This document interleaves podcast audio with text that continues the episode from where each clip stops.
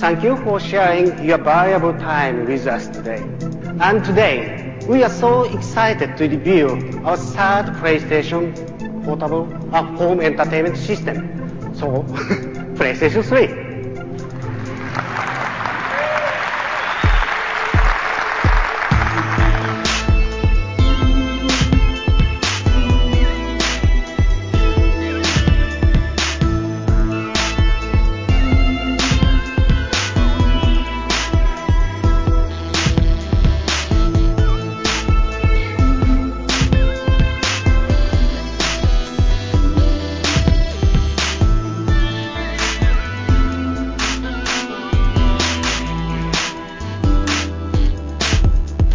Tervetuloa kuuntelemaan taas Konsolifin podcastia. Mä oon Jyri ja toimin tänään illan isäntänä ja sitten meillä on täällä mukana ainakin Two Up Girls. Jee! Yeah. Yeah. Yeah, innostuneena siellä. Yrittäkään... Sori, mä oon tylläst, kyllästynyt vähän Nooraa. Ai joo, tällaista on ollut vähän huomattu. Oot ollut liikaa yhdessä. Tarvii vaan pientä lomaa toisen naamasta. Läh. No ei mitään, kun leipoo vaan toista naamaa sen verran, että se muuttuu niin paljon, että sitten voi katsella taas muutaman viikon. Niin, no, mutta ei meitä kyllä sen jälkeen kukaan enää kattele. Niin. niin. No, mutta Valuikin, katteleeko kukaan sua? No ei ole paljon katteltu. Mä no. nyt oon tämmönen surullinen hahmo Tampereen yössä. Niin. Tässähän Daniela teki jo hyvän havainnon, että meillä, mehän ollaan kaikki niin kuin sillai tamperelaisia, jos ei nyt ainakin niin kuin silleen fyysiseltä sijainnilta, niin vähintään kuitenkin... Uh, henken maisemalta. Te kolme ootte sinne sitten livahtanut, petturit. Mä pidän täällä linnatusta pystyssä. No ei kato, me vallotetaan Helsinki. Uh-huh. Mulla ei ollut hirveästi vaihtoehtoja, kun vanhemmat sanoo, että nyt muutetaan pois. Mennään Lahteen, jee! Yeah! Lahti on ihan motissa. Niin kuin Kummelissa sanottiin. Nee, no Kummelissahan oli erittäin hauska myöskin tää näin tää sääprofeetta Pertti Pasanen, joka... Jossain jaksossa kertoi tästä näin, että ja sitten tiedotus kaikille Lahdessa kulkeville. Kun kuljette siellä, niin katsokaa vähän mihin astutte.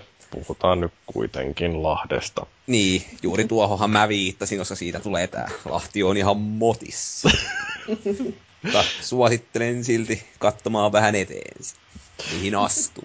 Puhutaan kuitenkin Lahdesta. Joo, meillä on tänään tämmönen vähän erilainen jakso, kun ollaan kaikki niin erilaisia nuoria, niin me ei puhuta moppiosuudessa yhtään mitään, eikä meillä ole mitään uutisosuuttakaan, meillä on pelkästään viikon keskustelu, koska nythän vihdoinkin tällä viikolla sukupolvi on vaihtumassa, Yhdysvalloissa tulee PlayStation neljä myyntiin, ja sen kunniaksi me tässä vähän muistellaan Pleikka kolmosen. Um, no, jossain vaiheessa hiukan ehkä töysysempää taivalta, mutta loppua kohti sillai ehkä enemmän iloksi muuttunutta. Että jäljitellään hiukan tätä muutaman viikon takaista Xbox kolmesataakuusikymmentä-jaksoa, paitsi että me tehdään tää paremmin. Ja täysin eri lailla. Kyllä.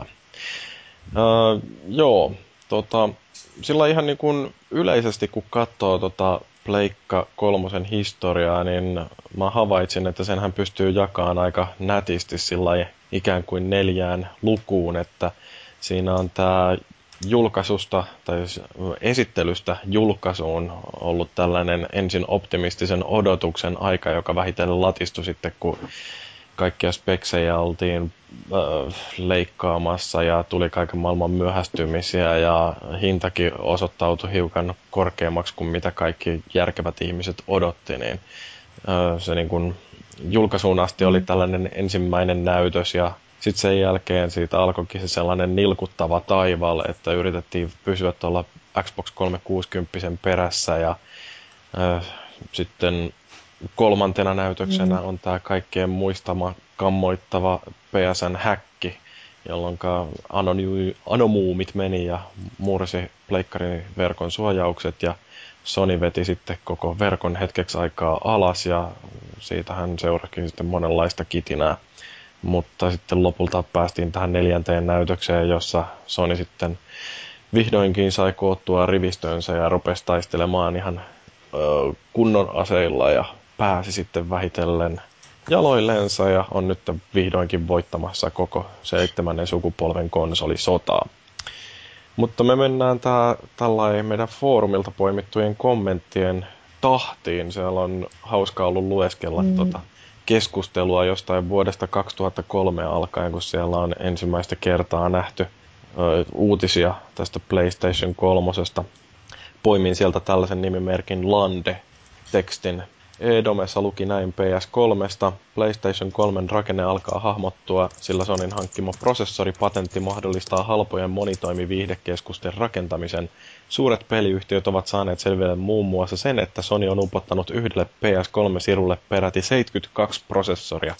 Teknisesti se hajoittaa monimutkaiset ongelmat pienempiin osiin ja jakaa ne useiden eri rinnakkaisprosessoreiden prosessoreiden käsiteltäväksi. Pelin kehittäjät ovat varoittaneet, että sirun monimutkaisen rakenteen vuoksi pelien suunnitteleminen ja ohjelmoiminen sille voi osoittautua painajaismaiseksi urakaksi. Niin, mitäs, minkälainen äh, muistikuva teillä on, milloin olette ensimmäisen kerran noteerannut uutisointia Pleikka kolmosesta?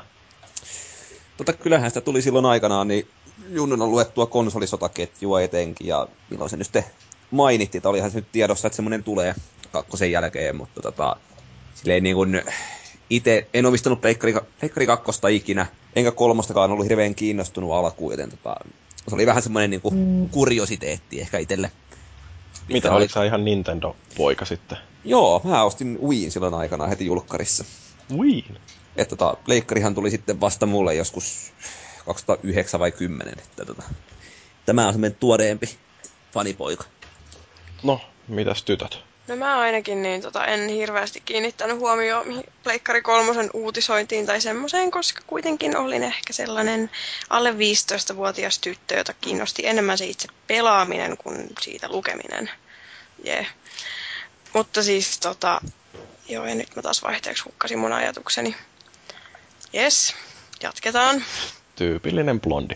Hiljaa siellä. No, mitäs Noora? No, mulla on vähän samanlaiset fiilikset. En kyllä konkreettisesti muista ihan tarkalleen, mistä ekan kerran kuulin, mutta mä sain Pleikka kakkosenkin sen verran vasta jäljessä. Että sit mä vaan jotenkin ehkä luin siitä ja olin silleen, että no, jee. Yeah. Mulla, ky- mulla oli kyllä kans Pleikka kakkosen ja Pleikkari kolmosen kanssa semmoinen, että mä sain ne molemmat tosi jäljessä.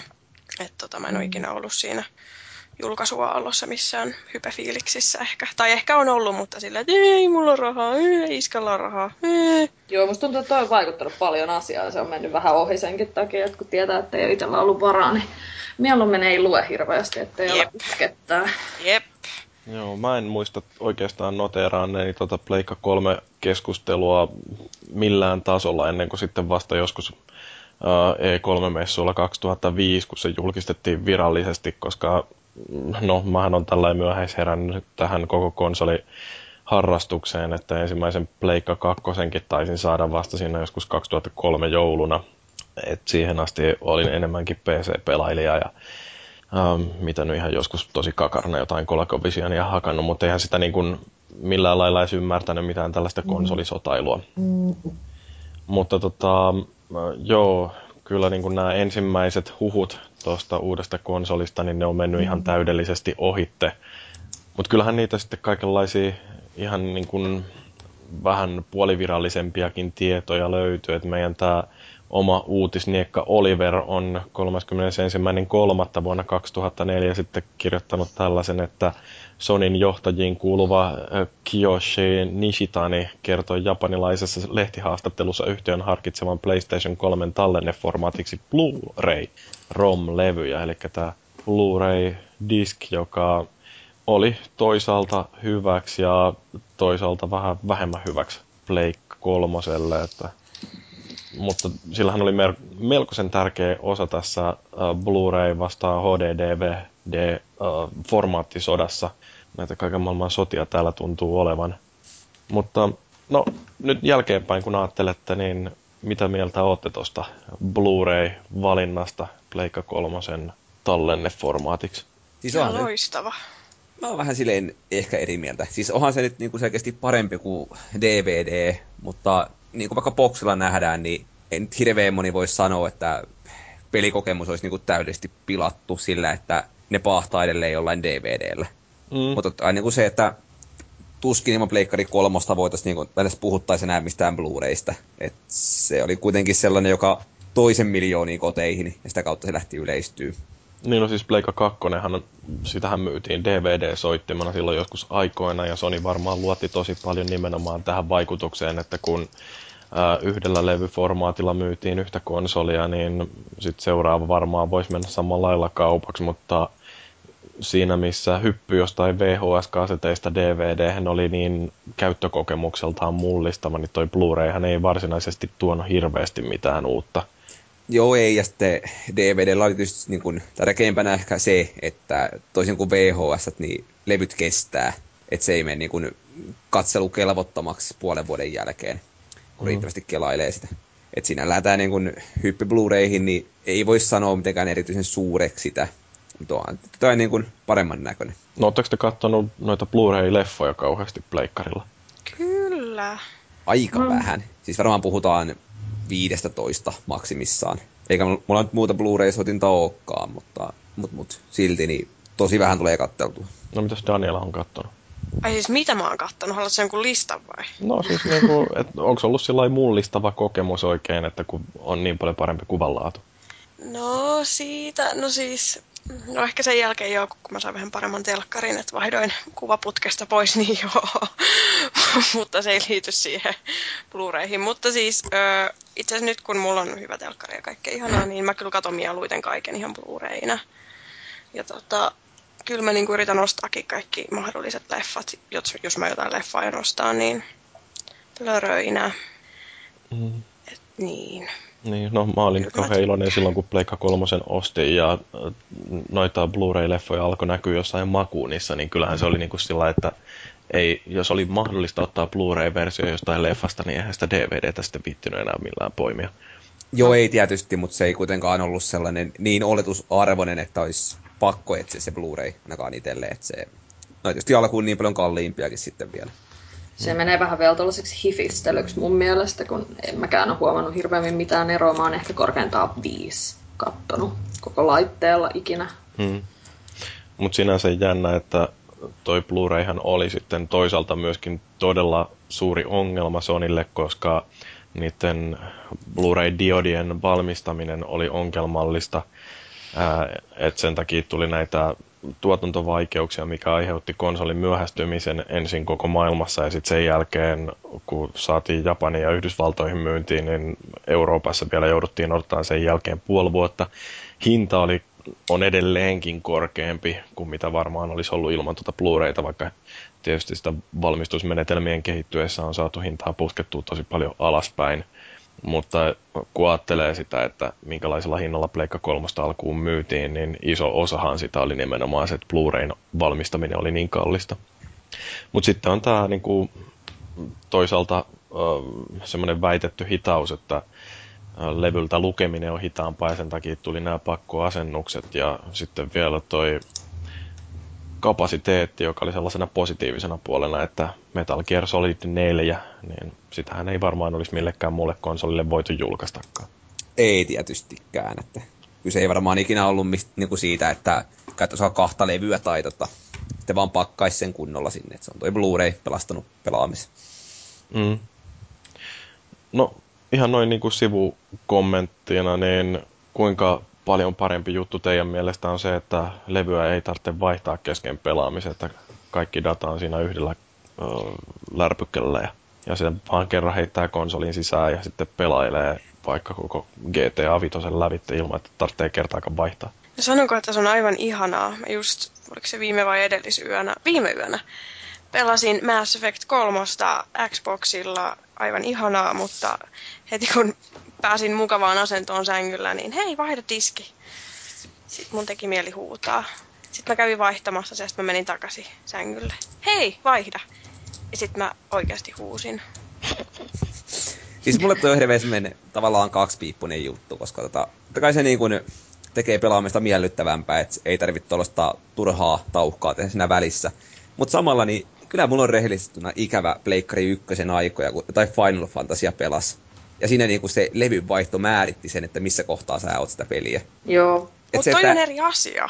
Niin, mutta mä tykkäsin aina. Pieni seuraus. Niin siis se, että sä sanot joku kaupungin nimen jossain, niin kukaan tiedä yhtään, missä sä oikeasti meet. Mutta sitten kun sä sanotaan kolmoslevyn alku, niin se on niin kuin, aa, siellä. Joo, meillä kävi keskustelut aina ihan samalla tavalla, kun kaveripiirissä pelattiin samoja pelejä, niin silloin, no niin, millä levyllä sä oot, niin kyllä sitten vähän jää kaipaa. Ja sitten on silleen, voi vittu, nyt lähti viimeinen levy käyntiin, että vähän alkaa kuumottaa. No siis joo, se, joo sanokaa, mä sanon kohta.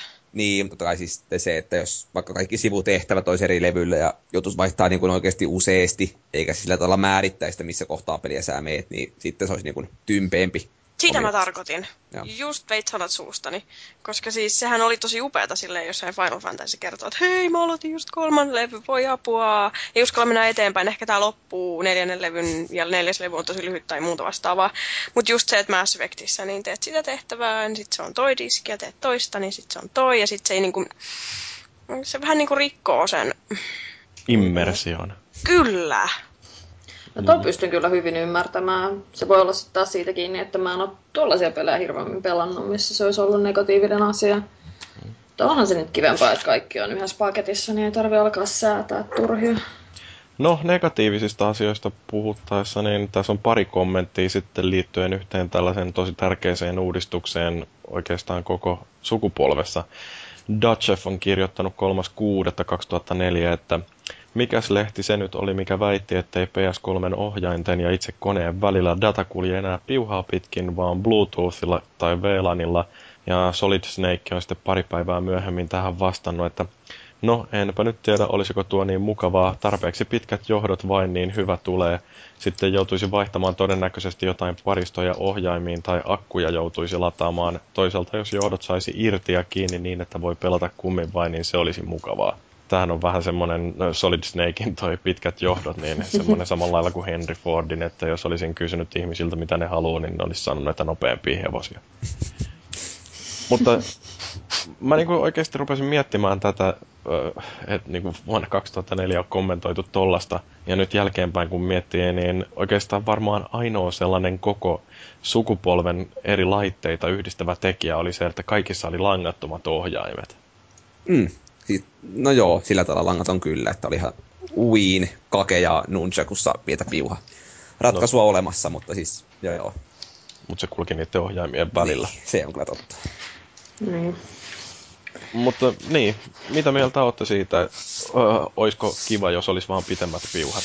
Ei todellakaan. Se latauspiuha saisi olla pidempi. Joo. Se on ihan totta. Se ärsyttää, koska mulla on aika iso välimatka telkkarin ja sohvan välillä ja muuta, niin sitten kun joutuu laittaa sen lataukseen, niin alkaa vähän kyllä nirsoa istua siinä sohvalla silleen vähän huonossa asennossa. Tää on taas tätä ihmisten laiskuutta. Mm. Niin, no, mutta toi foorumillahan käydään kanssa jatkuvasti vääntöä siitä, että Xbotit on sitä mieltä, että patterit on paljon parempi juttu ja sitten taas Sony-fanipojat on sitä mieltä, että ei kun ladattavat akut voittaa, niin, niin no, tehdään tässä nyt lopullinen päätös, kumpi on parempi, akut. Mä sanon, että siis ta, eh, vähän puoliväliin, koska siis jos Pleikkari kolme osaisi ladata sitä ohjainta silloin, kun se kone on poissa päältä, niin silloin mä en pystyisi perustelemaan pattereita mitenkään. Mm-hmm. Mutta nykyisellään, no kyllä mä otan, otan akut silti, mutta siis se on semmoinen pieni puute, mitä siinä on. Joo, no mullakin on sillä, että mulla on tällä hetkellä kolme, kolme ohjainta täällä, niin kyllä niistä yhdessä aina sen verran on mehua, että pystyy pelaamaan jotain peliä ja pitää kahta muuta latauksessa, mutta äh, joo, toi on oikeasti aika perseestä Pleikka kolmosessa, että niitä ohjaimia ei pysty lataamaan millään tuollaisella perus U S B-laturilla, ja ton konsolin täytyy tosiaan olla päällä, että se syöttää noihin virtaan, että onneksi nyt ainakin Pleikka nelonen, niin se osaa sen ohjainten lataamisen myöskin silloin, kun konsolissa on virrat pois, mikä on mahtava kehitysaskel. Se on siis semmoinen kohtuullisen pieni, mutta niin kuin sitäkin tärkeämpi asia. Kyllä se on yllättävän tärkeä. Nyt kun rupeaa miettimään, niin onhan toi ihan tyhmää, että konsoli pitää olla päällä, jos haluat ladata. Niin onkin. Mm. Ja sitten se tuntuu tosi tyhmältä, että just, että jos niinku on ihan todella molemmista ohjaimista vaikka akku loppu, niin sitten periaatteessa mun pitää aika usein tehdä sillä, että mä laitan konsolin päälle ja sitten ne johdot kiinni ja sitten mä laitan telkkarin pois päältä ja ootan jonkun pari tuntia. Ja mun mielestä se vaan on todella hukkausta. Mm. No toi on hauska justiin, kun ajattelee tällaisia, että ähm, miten jotkin asiat, niin kun ne esitellään, niin ne kuulostaa ihan niin tosi fantastisilta ja upeilta, ja sitten mitä pitemmälle niiden kanssa tulee sinuiksi, niin sitten ne rupeaa tuntua niin itsestäänselvyyksiltä, että jonkun historian ajatteleminen kuulostaa siltä, että miten helvetissä koskaan on elämä voinut olla noin vaikeaa. Ja tässä niin kun mä lainaan itseäni tuolta foorumilta joulukuun seitsemäs kaksituhattaneljä on kirjoittanut, että näissä keskusteluissa viitaten siis nyt näihin uusiin konsoleihin, niin mä oon näköjään kaksituhattaneljä ollut jo foorumilla, yllättävää. No, anyway.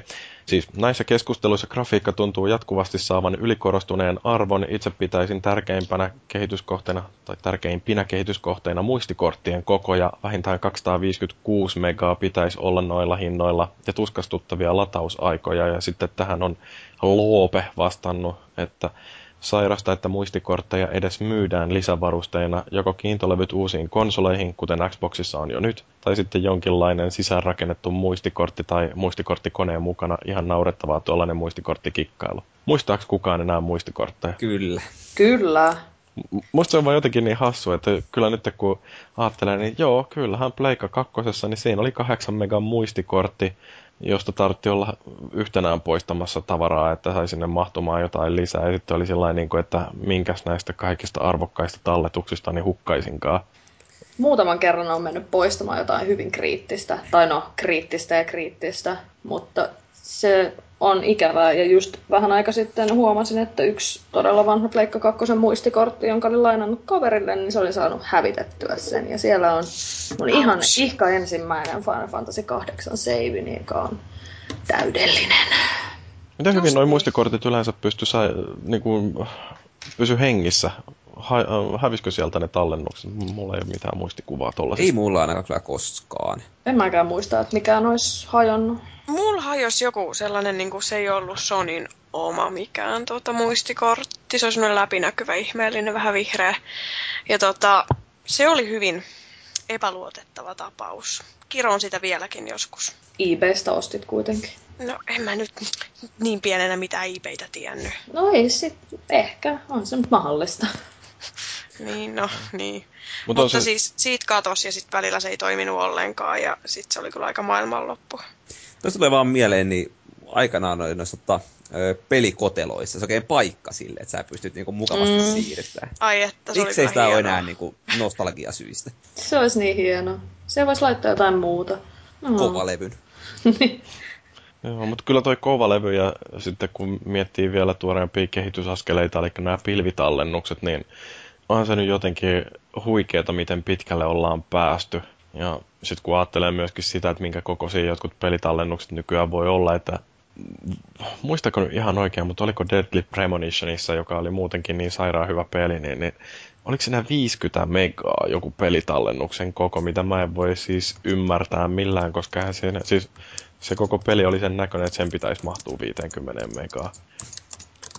Mutta niin, niin, jotenkin vaan toi ajatus siitä, että mä oon silloin kaksituhattaneljä sanonut, että vähintään kaksisataaviisikymmentäkuusi megan muistikortteja pitäisi olla, niin se on vaan jotenkin taas niinku tällaisia, että ei kun pitemmät johdot vaan ohjaimia. Että miten on jotenkin ajatellut niin siellä boksin sisällä. Mutta, mm, niin, kaikissa Pleikka kolmosissahan oli sitten toi kovalevy, toisin kuin kilpailevassa konsolissa. Eikö me voitettu tässäkin? Kyllä, niin kaikessa muussakin. Mm, paljon parempi konsoli. Niin, siinähän, mikä se köyhän miehen Pleikka kolmonen olikaan, niin siinähän oli semmoinen ihan järkyttävän kokoinen kovalevy. Ei kun, minkä kokoinen se muuten oli? Mm, siis mikä? Eikö se tullut joku semmoinen köyhän miehen malli Pleikkari kolmosesta? Äh, juu, siitähän oli kaksi mallia. Oli se kaksikymmentä gigan ja sitten no. tämä kuusikymmentä gigan malli. Mutta sitä kaksikymmentä gigan versiota ei koskaan kai tullut Suomeen. Et sitä myytiin Japanissa ja sekin aika nopeasti feidattiin pois sitten, kun todettiin, että kukaan ei halua ostaa paskempaa versiota. Mikä on sellainen oppi, minkä Nintendonkin olisi ehkä pitänyt ottaa että Wii U:n kanssa, että kukaan ei halua ostaa niistä kahdesta paskasta mallista sitä vielä paskempaa. Tosin ne Wii on huono vertailukohta, kun se parempi kolmekymmentäkaksi gigaa, niin eihän sekään ole yhtään mitään. Siis Uncharted kolme ei mahtuisi sinne. Mm. Että se on niin kuin ihan sama, että otatko sä pienen vai vielä vähän pienemmän. Niin, no, tää on just niin, tätä. No, mutta äh, toi Boxihan, niin sehän kyllä vähän kärsikin siitä, että kun ei kaikissa konsoleissa ollut sitten kovalevyä, niin sitten oli joitain pelejä, joita ei pystynyt ollenkaan pelaamaan. Että oliks, menas nyt, muistako ihan väärin, että oliko G T A neljä vai missä semmoinen, että niin, niin onlineen ei pääse, jos ei ole kovalevyä. Ja, ja sitten tietysti edelleenkin kärsitään hiukan siitä, että joku Battlefield neljä niin ei toimi näillä kaikkein halvimmilla Xbox kolmesataakuusikymmentä, koska niissä ei ole yksinkertaisesti vaan tarpeeksi sitä tallennustilaa. Ja sitten sitä assettien asennusta ei voi tehdä edes U S B-muistille, joten jos ei ole kovalevy, niin pasken pisäkä. Mutta niin, sitä pelaajakuntaa vaan hajotetaan.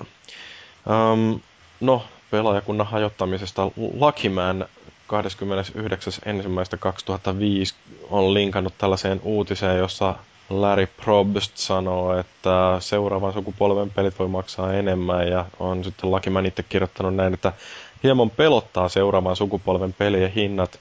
neljäkymmentä neljäkymmentäviisi euroa alkaa olemaan nykyisin kipura ja yhdestä hyvästä uutuuskonsolipelistä ja senkin ostan ulkomaisista nettikaupoista. Tämä pelien hintojen nousu tuntuu olevan myös sellainen jatkuva teema, että aina kun sukupolvi on vaihtumassa, niin joku sanoo, että nyt tulee kalliimpia pelejä ja sitten kaikki hyppää barrikaadelle, ettei jumalata, minä en ainakaan maksa. Mutta taas kerran, onko noi hinnat edes noussut ja muistaako kukaan tällaista kalapaliikkia viime kierrokselta? Muistan kyllä erittäin hyvin, mutta tota, eihän ne nyt siis on noussut noiden niin kuin, ö, fyysisten pelien hinnat. Tai se, että nykyään hyvin harva peli toimii, siis sitä saa kaikkea irti, jollei ostaa jotain D L C:tä mukaan siihen, karttapaketteja tai muuta, että se on niin kuin, kokonaisuuden hinta on ehkä vähän noussut.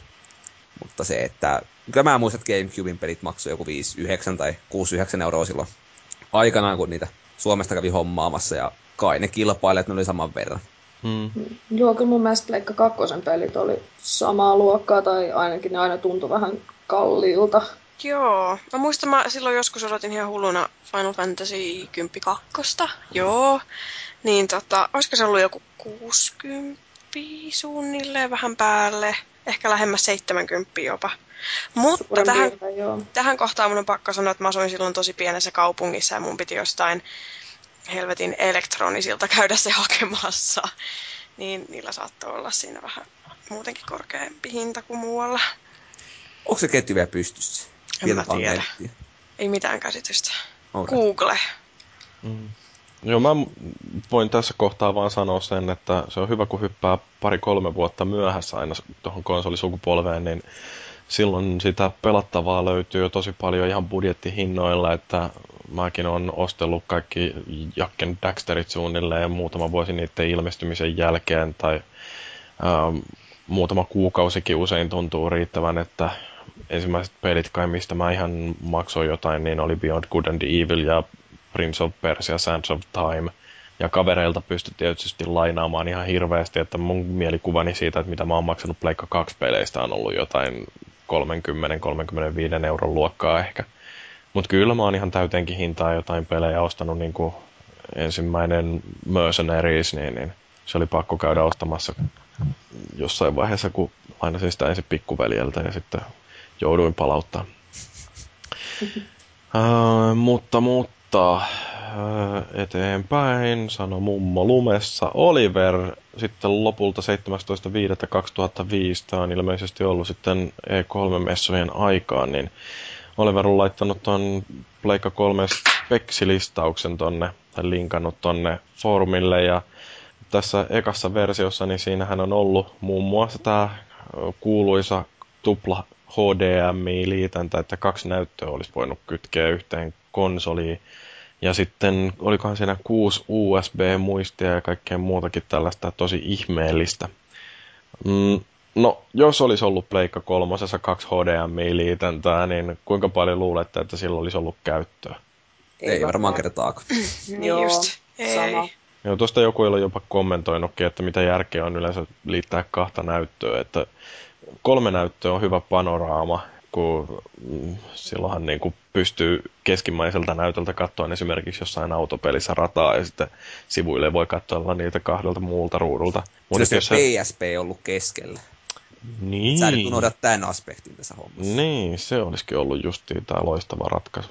Mutta oikeasti niin musta toi kuulostaa tosi älyttömältä idealta, että kaksi H D M I-liitäntä, että saa kaksi näyttöä, niin ei niin kuin veny ajatus siihen, että mitä tuolla oikein on suunniteltu. Kyllä yleensä on kaksi telkkaria sillä lailla edes vierekkäin, että voi katsella sitten, että jos olisi vaikka joku kaksin pelikin, niin siltikin se tuntuu vaan jotenkin niin täysin älyttömältä koko idea, mutta ehkä Crazy Genillä on sitten ollut jotenkin vaan mielenkiintoista aikaa siihen aikaan. Kyllä mun mielestä on aina sellaisia joitain hardcore-pelaajia, jotka haluaa saada jotain hulluja peliluolia aikaiseksi. Ehkä siinä on ajateltu, että siellä on aina niitä, jotka saattaisi tarvita. Mm.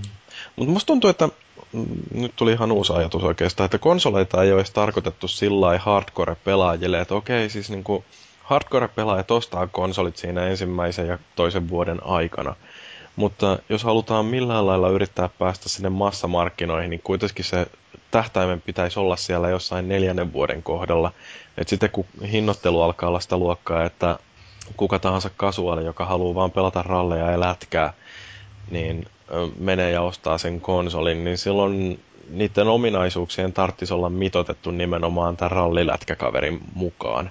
Et tota, tietysti suorituskyky on silloin ensimmäisessä aallossa tosi tärkeä juttu ja kaikki hienot ominaisuudet, mutta se, että kun niitä hienoja ominaisuuksia täytyy tukea vielä myöhemminkin ja niiden myyntiarvo vaan siinä jossain vaiheessa ei ole enää kauhean kova.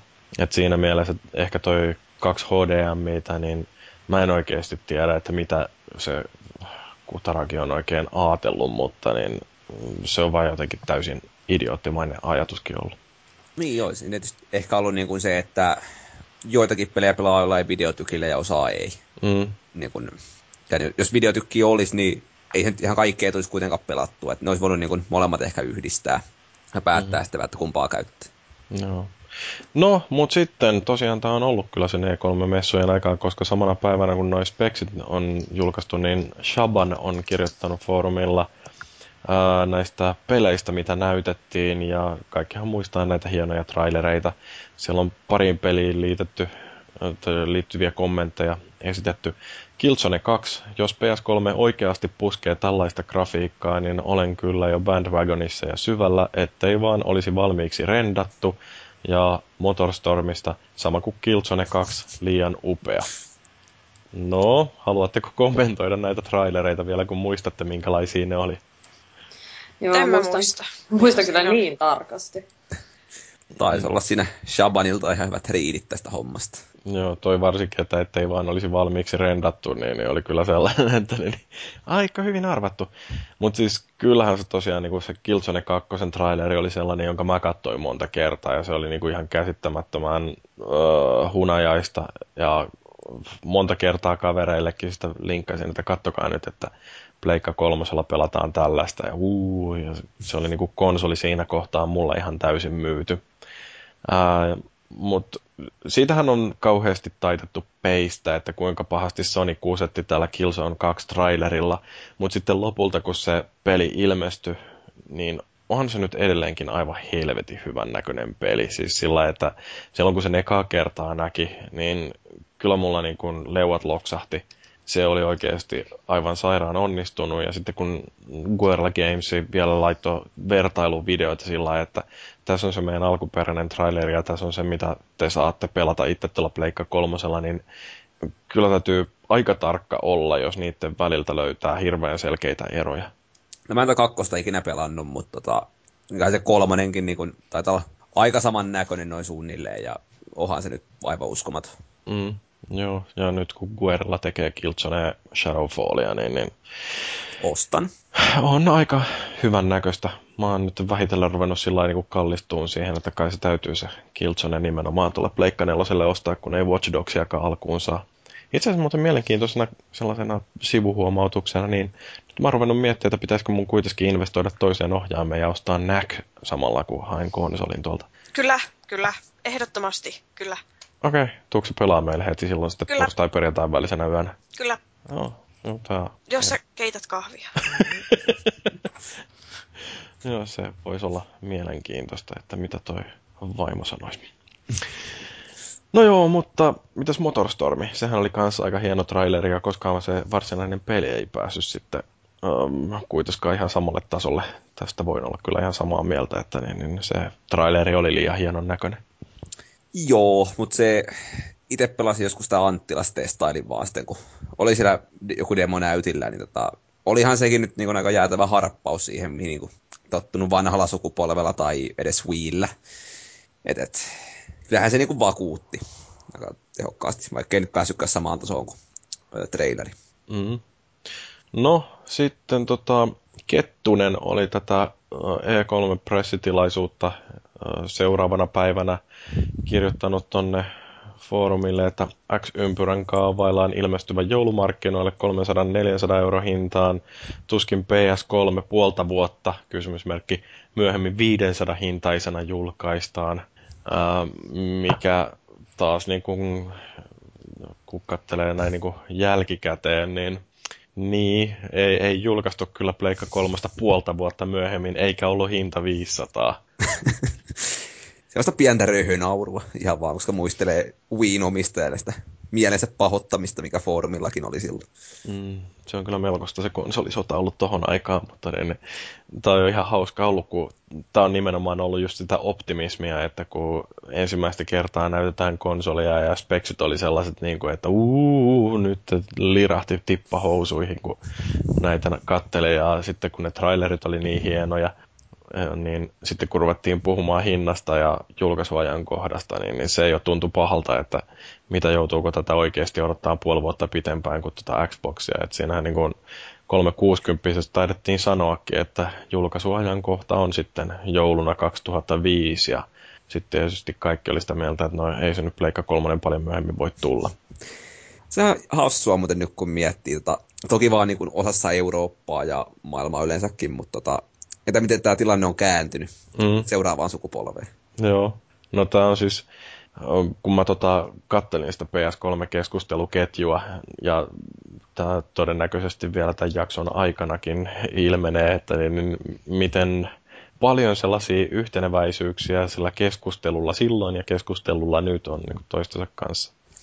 Mutta tämä oli kyllä tosiaan niin sitten se, että tämä julkaisuajankohta ja se hinta, mitä Pleikka kolmoselle kaavailtiin, niin ne oli kyllä pikkasen sellaiset, että jos oli ihmiset innostuneita Pleikka kolmosesta alkuun, niin tämä oli sellainen niin kuin pari läpsäystä kasvoille, että älkää nyt vielä intoilko, että meillä on paljon paljon hassunkurisia yllätyksiä teille.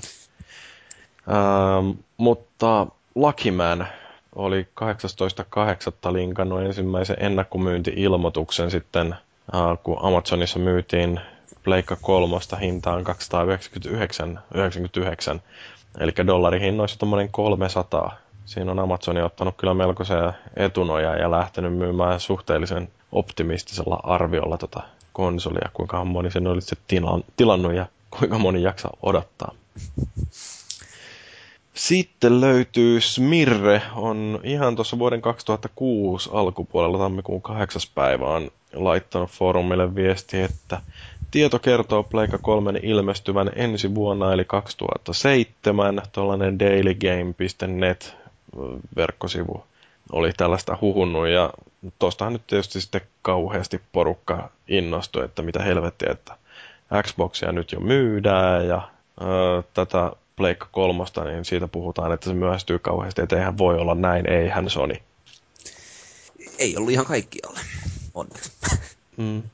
Ja toi, toi on kyllä niin kuin sillä justiin mielenkiintoista, että Xbox oli kaupoissa ja samaan aikaan sanotaan, että Sony on nyt lähettänyt devkitit kehittäjille. Mm. Nyt mä en muista ihan hirveän hyvin, että minkälainen mielentila mulla oli. Musta nyt tuntui kyllä tohon aikaan, että niin, niin kyllähän hyvin tällä Pleikka kakkosellakin vielä pelailee, että ei ollut mitään sellaista hirveätä kiirettä hypätä tuonne Xbox-kelkkaan, mutta niin kyllähän se odottaminen aika tuskasta on. Joo, kyllähän se niin kuin muistaa, muistelee lämmöllä niitä aikoja, kun jengi sillä väitteli. Ja tota, mutta siinä oli jo siinä kohtaa havaittavissa se, että jengi oli niin kuin kaivautunut poteroihinsa niin syvälle, että, että boksimiehet vaan vinoili kolmesataakuusikymmentä äärestä ja pleikkarimiehet sieltä, että no hiljaa, hyvä tulee. Mm-hmm. Ei, niin kuin, tämä varmaan hajotti jengiä, mutta ei se kuitenkaan niin kuin semmoinen katastrofi, katastrofi ollut. Joo, kyllä mä ainakin ihan rauhassa pelailen vielä Pleikka kakkosella, ei ollut mitään kiirettä, ei ollut vielä moneen vuoteen itse asiassa, että mä oottelin vasta, että tulee oikeasti jotain ihan helvetin siistejä pelejä, ennen kuin alan edes huolestua koko asiasta, mutta sitten toisaalta mä oon aina ollut pleikkaripelaaja, niin boksi ei ole missään vaiheessa houkuttanut, eikä houkuttele vieläkään. Ai jaa! Ei, se on suurta ja pyhää vihaa. Mä oon huomannut, mä oon huomannut. Ihana nainen. Mutta oli siinä itselle myös taas sitten se, että oli se Win hankinta jo päättänyt. Ja tota, kuitenkin tiesi, että toi hinta on semmoinen, että jollain kaksikymmentä euron viikkorahalla tai kuukausirahalla, mikä olikaan, niin ei ehkä ihan niin kuin lähiviikkoina sitä tuossa ostettu kuitenkaan. Niin eipä se niin kuin itteeni koskettanut millään muotoa. Mm.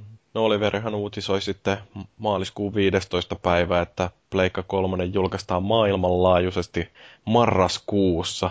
Mm. No juu, melko maailmanlaajuisestihan se onnistuikin, mutta toisaalta tulee mieleen tämä Xbox Onein maailmanlaajuinen julkaisu, jota Microsoft on tässä nyt toitottanut, että niin, niin, available globally in thirteen countries.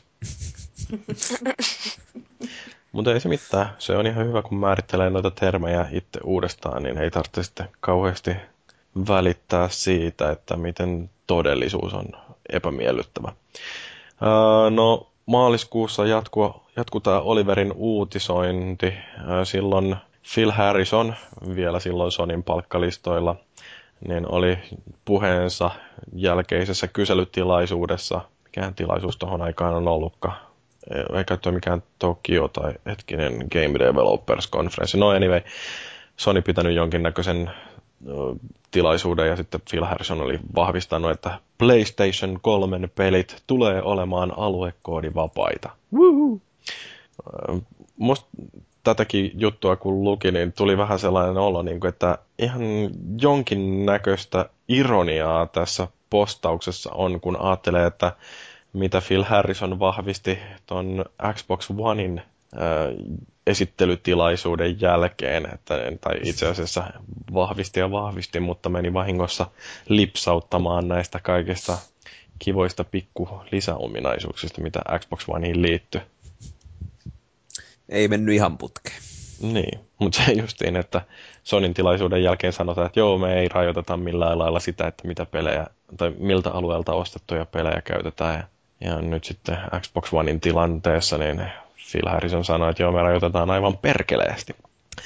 Mutta S P H-nimimerkki oli sitten vastannut seuraavana päivänä tähän Oliverin viestiin, että se, että pelin ei tarvitse olla aluekoodattu, ei tarkoita, että mahdollisuutta hyödynnetään. Vaikka pelit ei, eivät olisikaan aluekoodattuja, on silti enemmän kuin todennäköistä, että merkittävä, ellei jopa suurin osa peleistä julkaistaan edelleen kolmena eri versiona kolmeen eri aikaan. Eli S P H manaili kyllä ihan selkeästi sitä, että aluekoodimahdollisuutta tullaan käyttämään, mutta itse asiassa taitaa Pleikka kolme olla, y- olla yksi ainoa peli, joka on aluekoodattu. Mikäkö? Ei, nyt en kyllä yhtään muista, että mikä sen nimi oli, mutta puhukaa te jostain sillä aikaa, kun mä yritän löytää, että mikä peli tää oli. Ohe synkkiä toi S P H mennyt maalaille. Niin. No, Et... elämä on. Ihmisillä on tapana olla aina niin hirveän negatiivisia ja olettaa paskaa.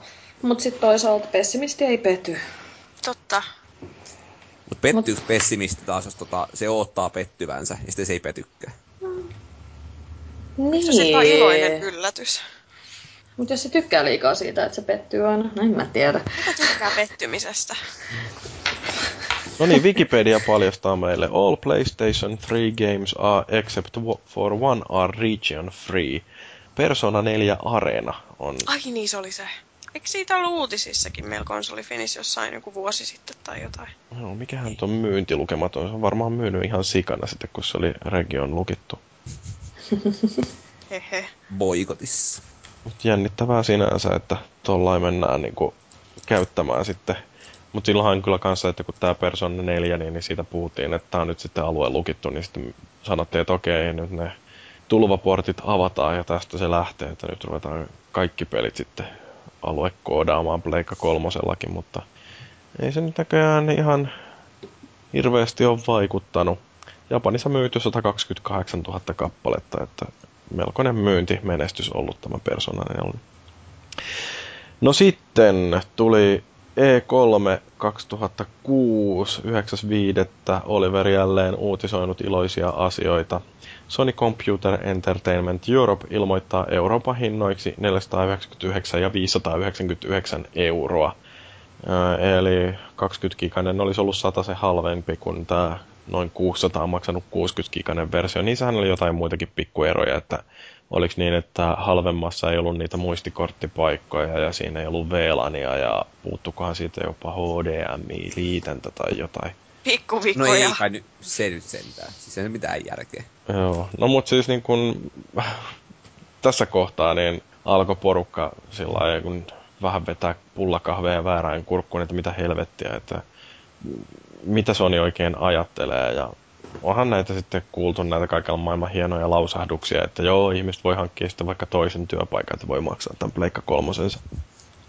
Mutta noin yleisesti, niin mm, nämä saattoi olla ehkä katastrofaalisimmat E kolme-messut Sonyn historiassa. Sieltähän löytyy kaikki nämä Giant Enemy Rabbit ja äh, oliko siellä Ridge Racer-huudot ja muut tällaiset, että kun Sony yritti epätoivoisesti saada porukkaa innostumaan ton hintaisesta konsolista, joka äh, puoli vuotta sen jälkeen, kun Xbox kolmesataakuusikymmentä oli jo kaupoissa, niin jolle ei vielä silloinkaan annettu varmaan julkaisuajankohtaa. Niin, niin joo, oli, oli mielenkiintoista siellä tota...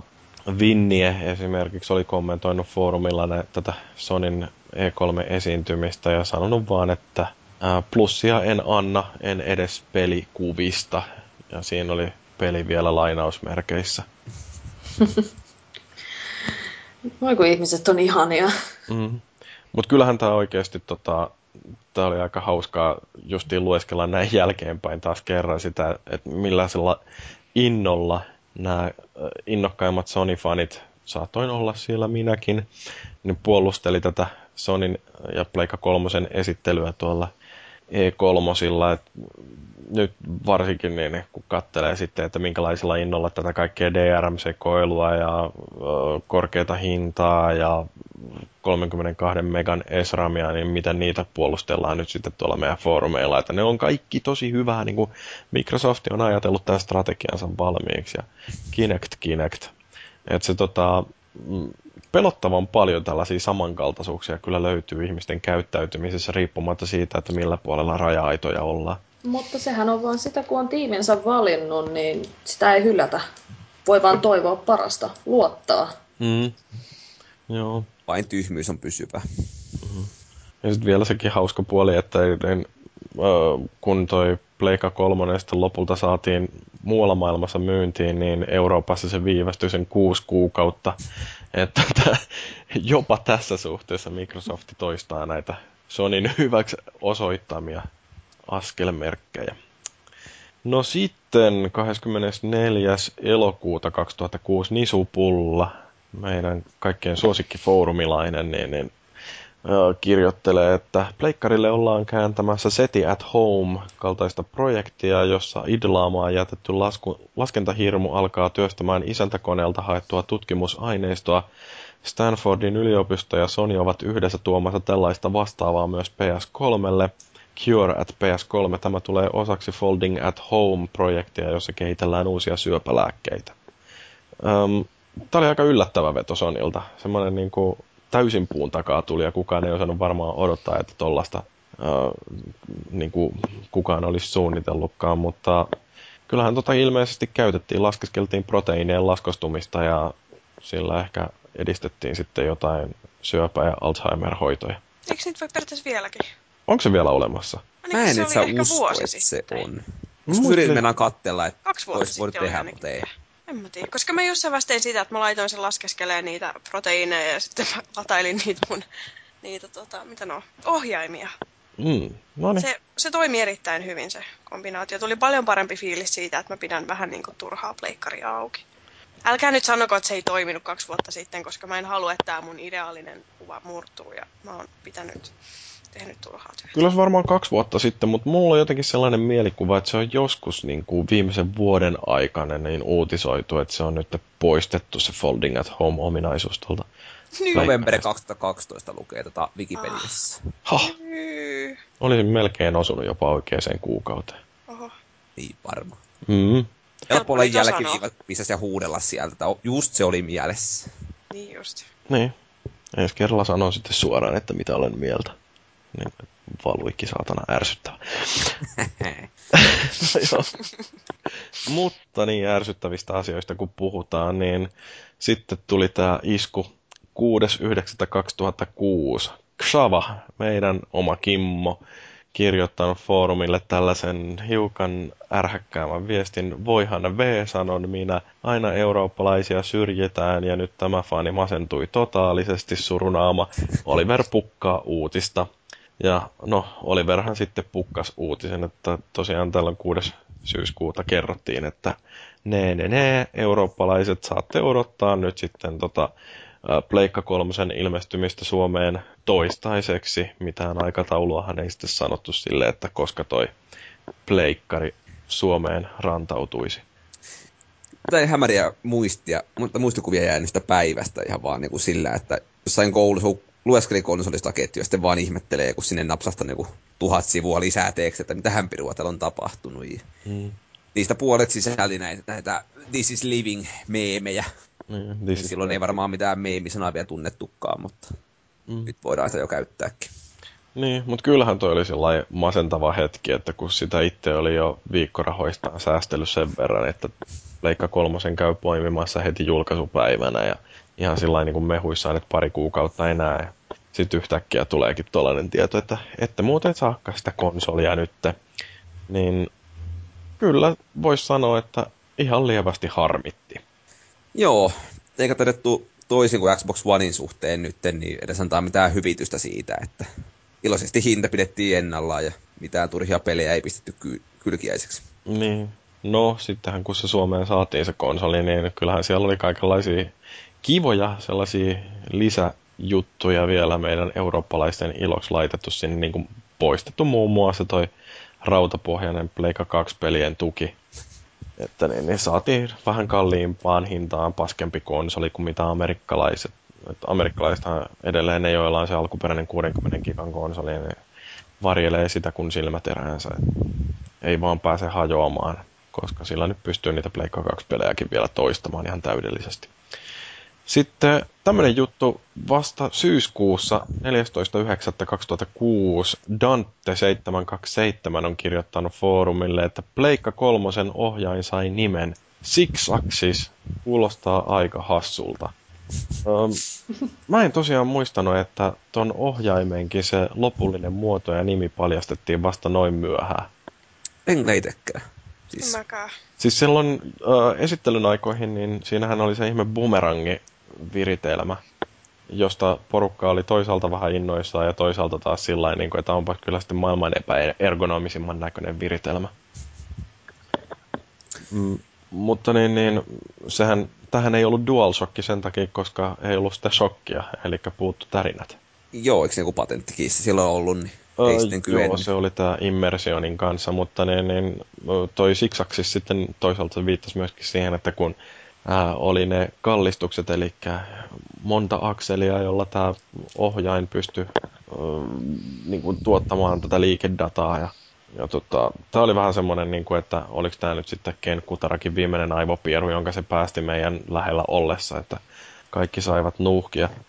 Et, toi niinku liiketunnista, niin siitähän puhuttiin myös paljon, että kun Nintendo oli jo julkaissut Wiin, että, tai esitellyt ainakin, ja että siinä kun oli liiketunnistin ohjaimet, niin lisättiinkö tämä sillä viime hetkellä tuohon Pleikka kolmoseen, että saatiin jonkinnäköistä liiketunnistusjuttua. Mutta no, oliko hyvä vai huono juttu, että tuommoinen liiketunnistus tuli siihen ohjaimeen? En nyt just muista, milloin olisin viimeksi käyttänyt tai nähnyt mitään peliä, missä sitä on edes Heavenly mahdollista hyödyntää. Sword, mistä me juteltiin. Jumalauta. No joo, siinä oli kyllä. Ja siinäkin se piti ottaa pois päältä, koska mä en pystynyt pelaamaan niin. sitä. Ja sitten oli Laira, oli hieno lohikärmenlentelypeli, jota ohjattiin tuolla siksaksikisolla. Niin, mutta ihan oikeasti kenellä on, niin kun, jos sä pelaat jotain, niin kädet sellaisessa niin tietyssä asennossa koko ajan silleen, että niin kun, et sitä pystyy sinänsä hyödyntämään järkevästi, koska mä en ihan oikeasti pysty pitämään mun käsiä vaan yhdessä. Mutta jossain peleissähän tota on hyödynnetty ihan sillä fiksusti, että silloin, sillä hetkellä, kun se liiketunnistusominaisuus otetaan käyttöön, niin se ohjain kalibroidaan. Ää, et jossain Oliko niin. G T A nelosessa, että siinä helikopterien lentelyä pystyttiin ohjaamaan noilla tuolla liiketunnistuksella? Että jos sitten on sellaisessa kahdeksankymmenen asteen takanojassa ja ohjain mukavasti tuossa mahan päällä, niin sitten kun sitä liiketunnistinta ruvetaan käyttämään, niin sillä hetkellä katsotaan, että missä asennossa toi on. Ja sitten sitä pystyy niin kun suhteessa tähän alkuperäiseen asentoon, niin pystyy käyttämään sillä ohjaimena. Että musta toi on ihan järkevä juttu. Ja kyllähän siis asioita, mitä nyt puhutaan, että mitä Kinectillä voi tehdä, että voi heitellä käsikranaatteja tai voi kallistella, että pystyy katsomaan kulman taakse tai jotain tällaista, niin noihan on sellaisia, mitä on joissain peleissä kai toteutettu. Ainakin muistelisin, että oliko se ollut joku Sokomi, missä sai nimenomaan just niin kallistella käyttäen sitä liiketunnistusta. Ja sitten se, mistä mä tykkäsin tuossa Vitan Unchartedissa, että kun siinä pystyi hienosäätämään tähtäystä kallistuksella, niin se on semmoinen, mitä mä edelleen kaipaan, että sen saisi tonne Pleikka kolmoselle tai Pleikka neloselle ees. Syvä hiljaisuus. Niin. Joo, mä koitan kovasti miettiä, että onko mä koskaan edes kokenut M- tätä. Motorstormi, eka Motorstormi, niin siinähän oli kans ohjaus. Pystyi käyttämään ikään kuin rattina tota siksaksiksiksiksi. Ja... Mä sen demolla tasan kerran kokeilin. En tehnyt sitä virhettä enää uudestaan. Mm. Ei pystynyt. Pelaanko mä liian helppoja pelejä? En kyllä tiedä. Ei se siitäkään voi olla kiinni. Mutta ei siis mä heiluttelen ohjaanta ihan käsittämättömiä määriä sinne sun tänne suuntaan, niin kuin Ella todisti. Mm. Niin ei, ei tule mitään. No. no, ohjain esiteltiin justiin ennen kuin konsoli tuli myyntiin tuolla Jenkkilässä ja yhdestoista marraskuuta kaksituhattakuusi kello viisitoista neljäkymmentäkuusi Cyrus Ykkönen on kirjoittanut tonne foorumille viestin: ei perkele, nyt se on totta, P S kolme on markkinoilla.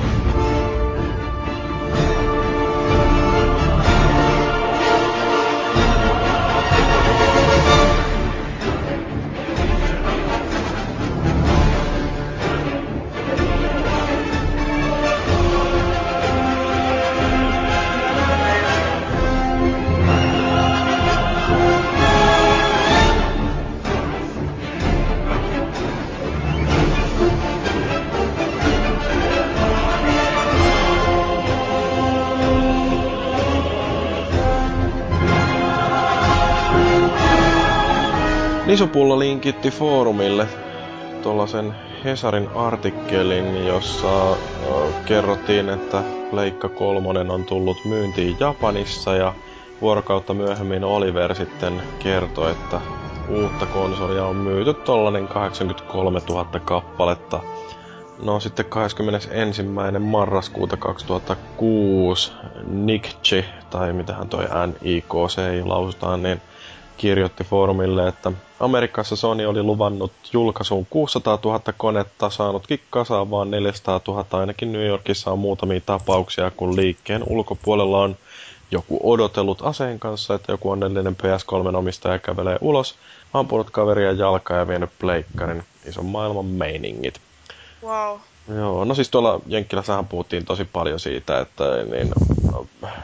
Kaikki konsolit on myyty loppuun ja Jack Tretton jopa lupas jotain tuhat dollaria, kun se lupas, jos joku löytää Pleikka kolmosen kaupan hyllyltä.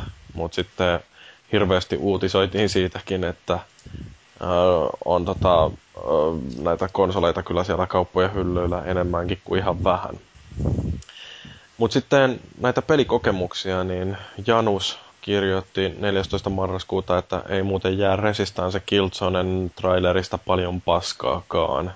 Et tota, siinä ei kyllä mennyt varmaan varttia siitä, että ensimmäiset konsolit saatiin kuluttajien käsiin, niin heti ruvettiin vääntään grafiikasta.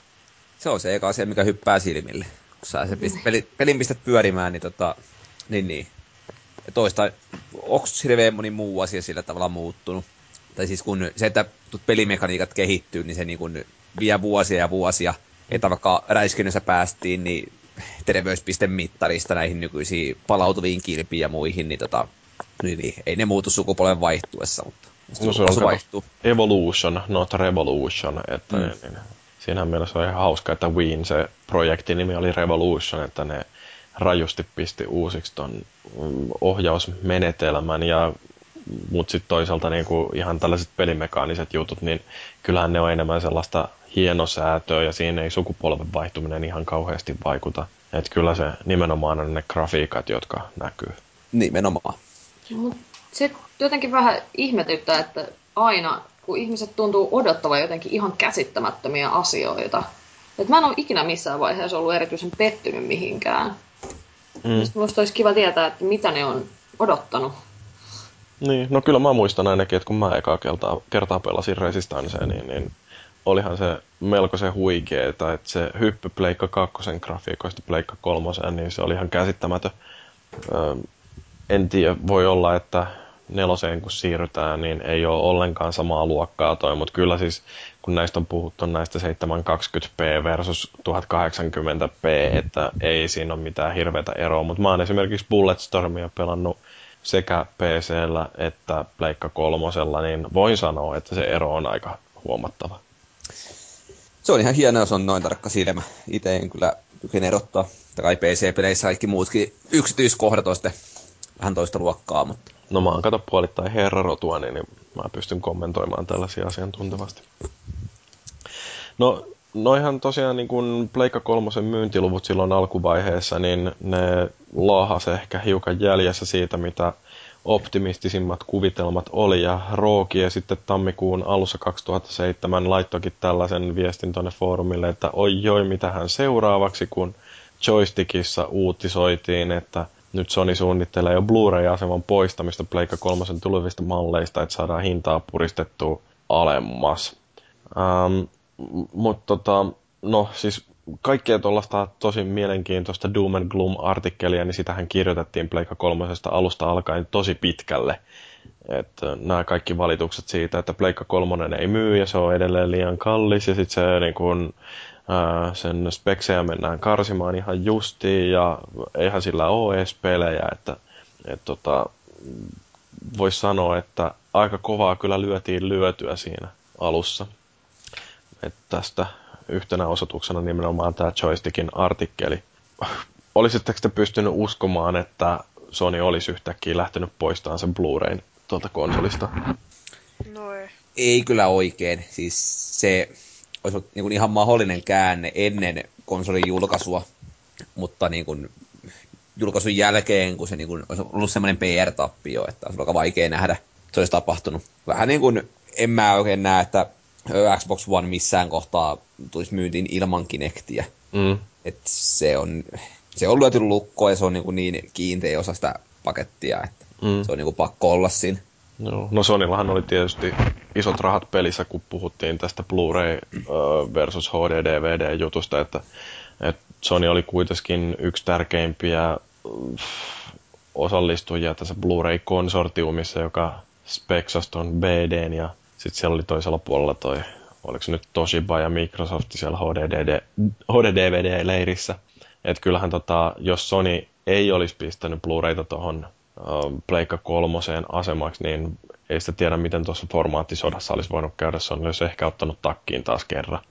Mutta niin foorumilla Snigge oli sitten seitsemäs ensimmäistä kirjoittanut, että Sony on kyllä kussun julkaisu, mutta melko kummallista, kun näitä huhuja suoletaan joka paikasta. Jotenkin vaikuttaa, että ihmisillä on jotain Sonya vastaan. Taas kerran huomaa tämän, että nyt porukka valittaa siitä, että miten joillain on jotain hampaankolossa Microsoftia vastaan. Ja sitten T F viisikymmentäkolme, joka silloin taisi kulkea vielä nimellä Tautofonia, niin on kirjoittanut, että johtuiskohan siitä, että ei nykyinen Sony välitä ihmisistä juuri lainkaan, paitsi tietysti maksajina. Sony katsoo tietävänsä, mitä ihmiset haluavat, mikä ainakin omalla kohdallaan on johtanut vähintäänkin lievään ärtymykseen. Huomaatteko, miten tämä ympyrä pyörii? Tämä on siis oikeastaan hienoa nyt, kun sitä alkaa miettimään. Oh, mun mielestä tämä on, tämä on kaunista. Mikään ei kyllä muutu. Aina niin kuin oikein ootan, kuinka kuuden vuoden päästä Wii U kaksi maksaa sen kahdeksan funttia ja sitten käydään ihan samat puheet läpi silloin. Mm-hmm. No se voi olla, että tämä nyt alkava sukupolvi ei kyllä kestä ollenkaan niin pitkään kuin edellinen. Ubisoftihan siitä justiin kai valittelikin, että niin kun nämä sukupolvet on näin pitkiä, niin se on huonoksi bisneksellä. No anyways, Nigge kahdeskymmenesneljäs ensimmäistä kaksituhattaseitsemän on linkannut GamesRadarissa olleeseen uutiseen, sanonut, että tänään saadaan tietoa, ja tietoahan sitten saatiin puolen yön jälkeen. Selvisi, että julkaisupäivä Suomessa ja koko Euroopassa on kahdeskymmeneskolmas maaliskuuta kaksituhattaseitsemän, mikä oli sellainen, että siinä kohtaa korkkailtiin jo samppanjoita, kun tiedettiin, että näin lähellä ollaan jo julkaisupäivää täällä meidänkin puolella rapakkoa. Vai muistatteko, että olisi ollut iloisia hetkiä? Kyllähän se tietysti fanipojat huusi hoosiannaa kiimasena, mutta edelleen niin kuin sanon jo aiemmin, että kun ei ollut itsellä hankintalistalla, niin ei niin kuin, sille ei hirveästi koskettanut. Lähinnä se vaan Wheeleristä nauraskeltiin partaa ja huudettiin sitä, että tuolla hinnalla kukaan myy yhtään mitään. Niin. Joo, kyllähän mullakin tuossa kohtaa Wii oli ja mä olin saattanut pelata jo sen marraskuisen julkaisun jälkeen yli kaksi tuntia sillä konsolilla, joka sitten taisi jäädäkin sen lopulliseksi lukemaksi. No, no, kyllä se. Wii Sports oli niin hyvä peli, että sitä hakattiin. Joo.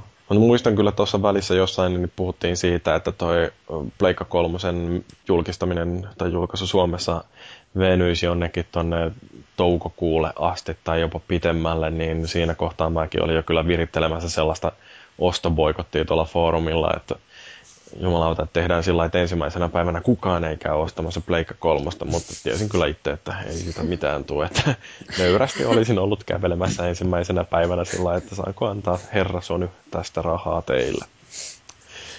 Mutta niin, niin pelivalikoima, sitä jos katselee, että minkälaista äh, kirjoa löytyi tuohon aikaan vielä, niin ei kyllä ollut mitenkään kauhean Äh, huikee, että niin, niin ihmiset kun valitteli siitä, että Pleikka kolmosella ei ole pelattavaa, niin se kyllä piti tuossa alkuvaiheessa aika hyvin paikkansa.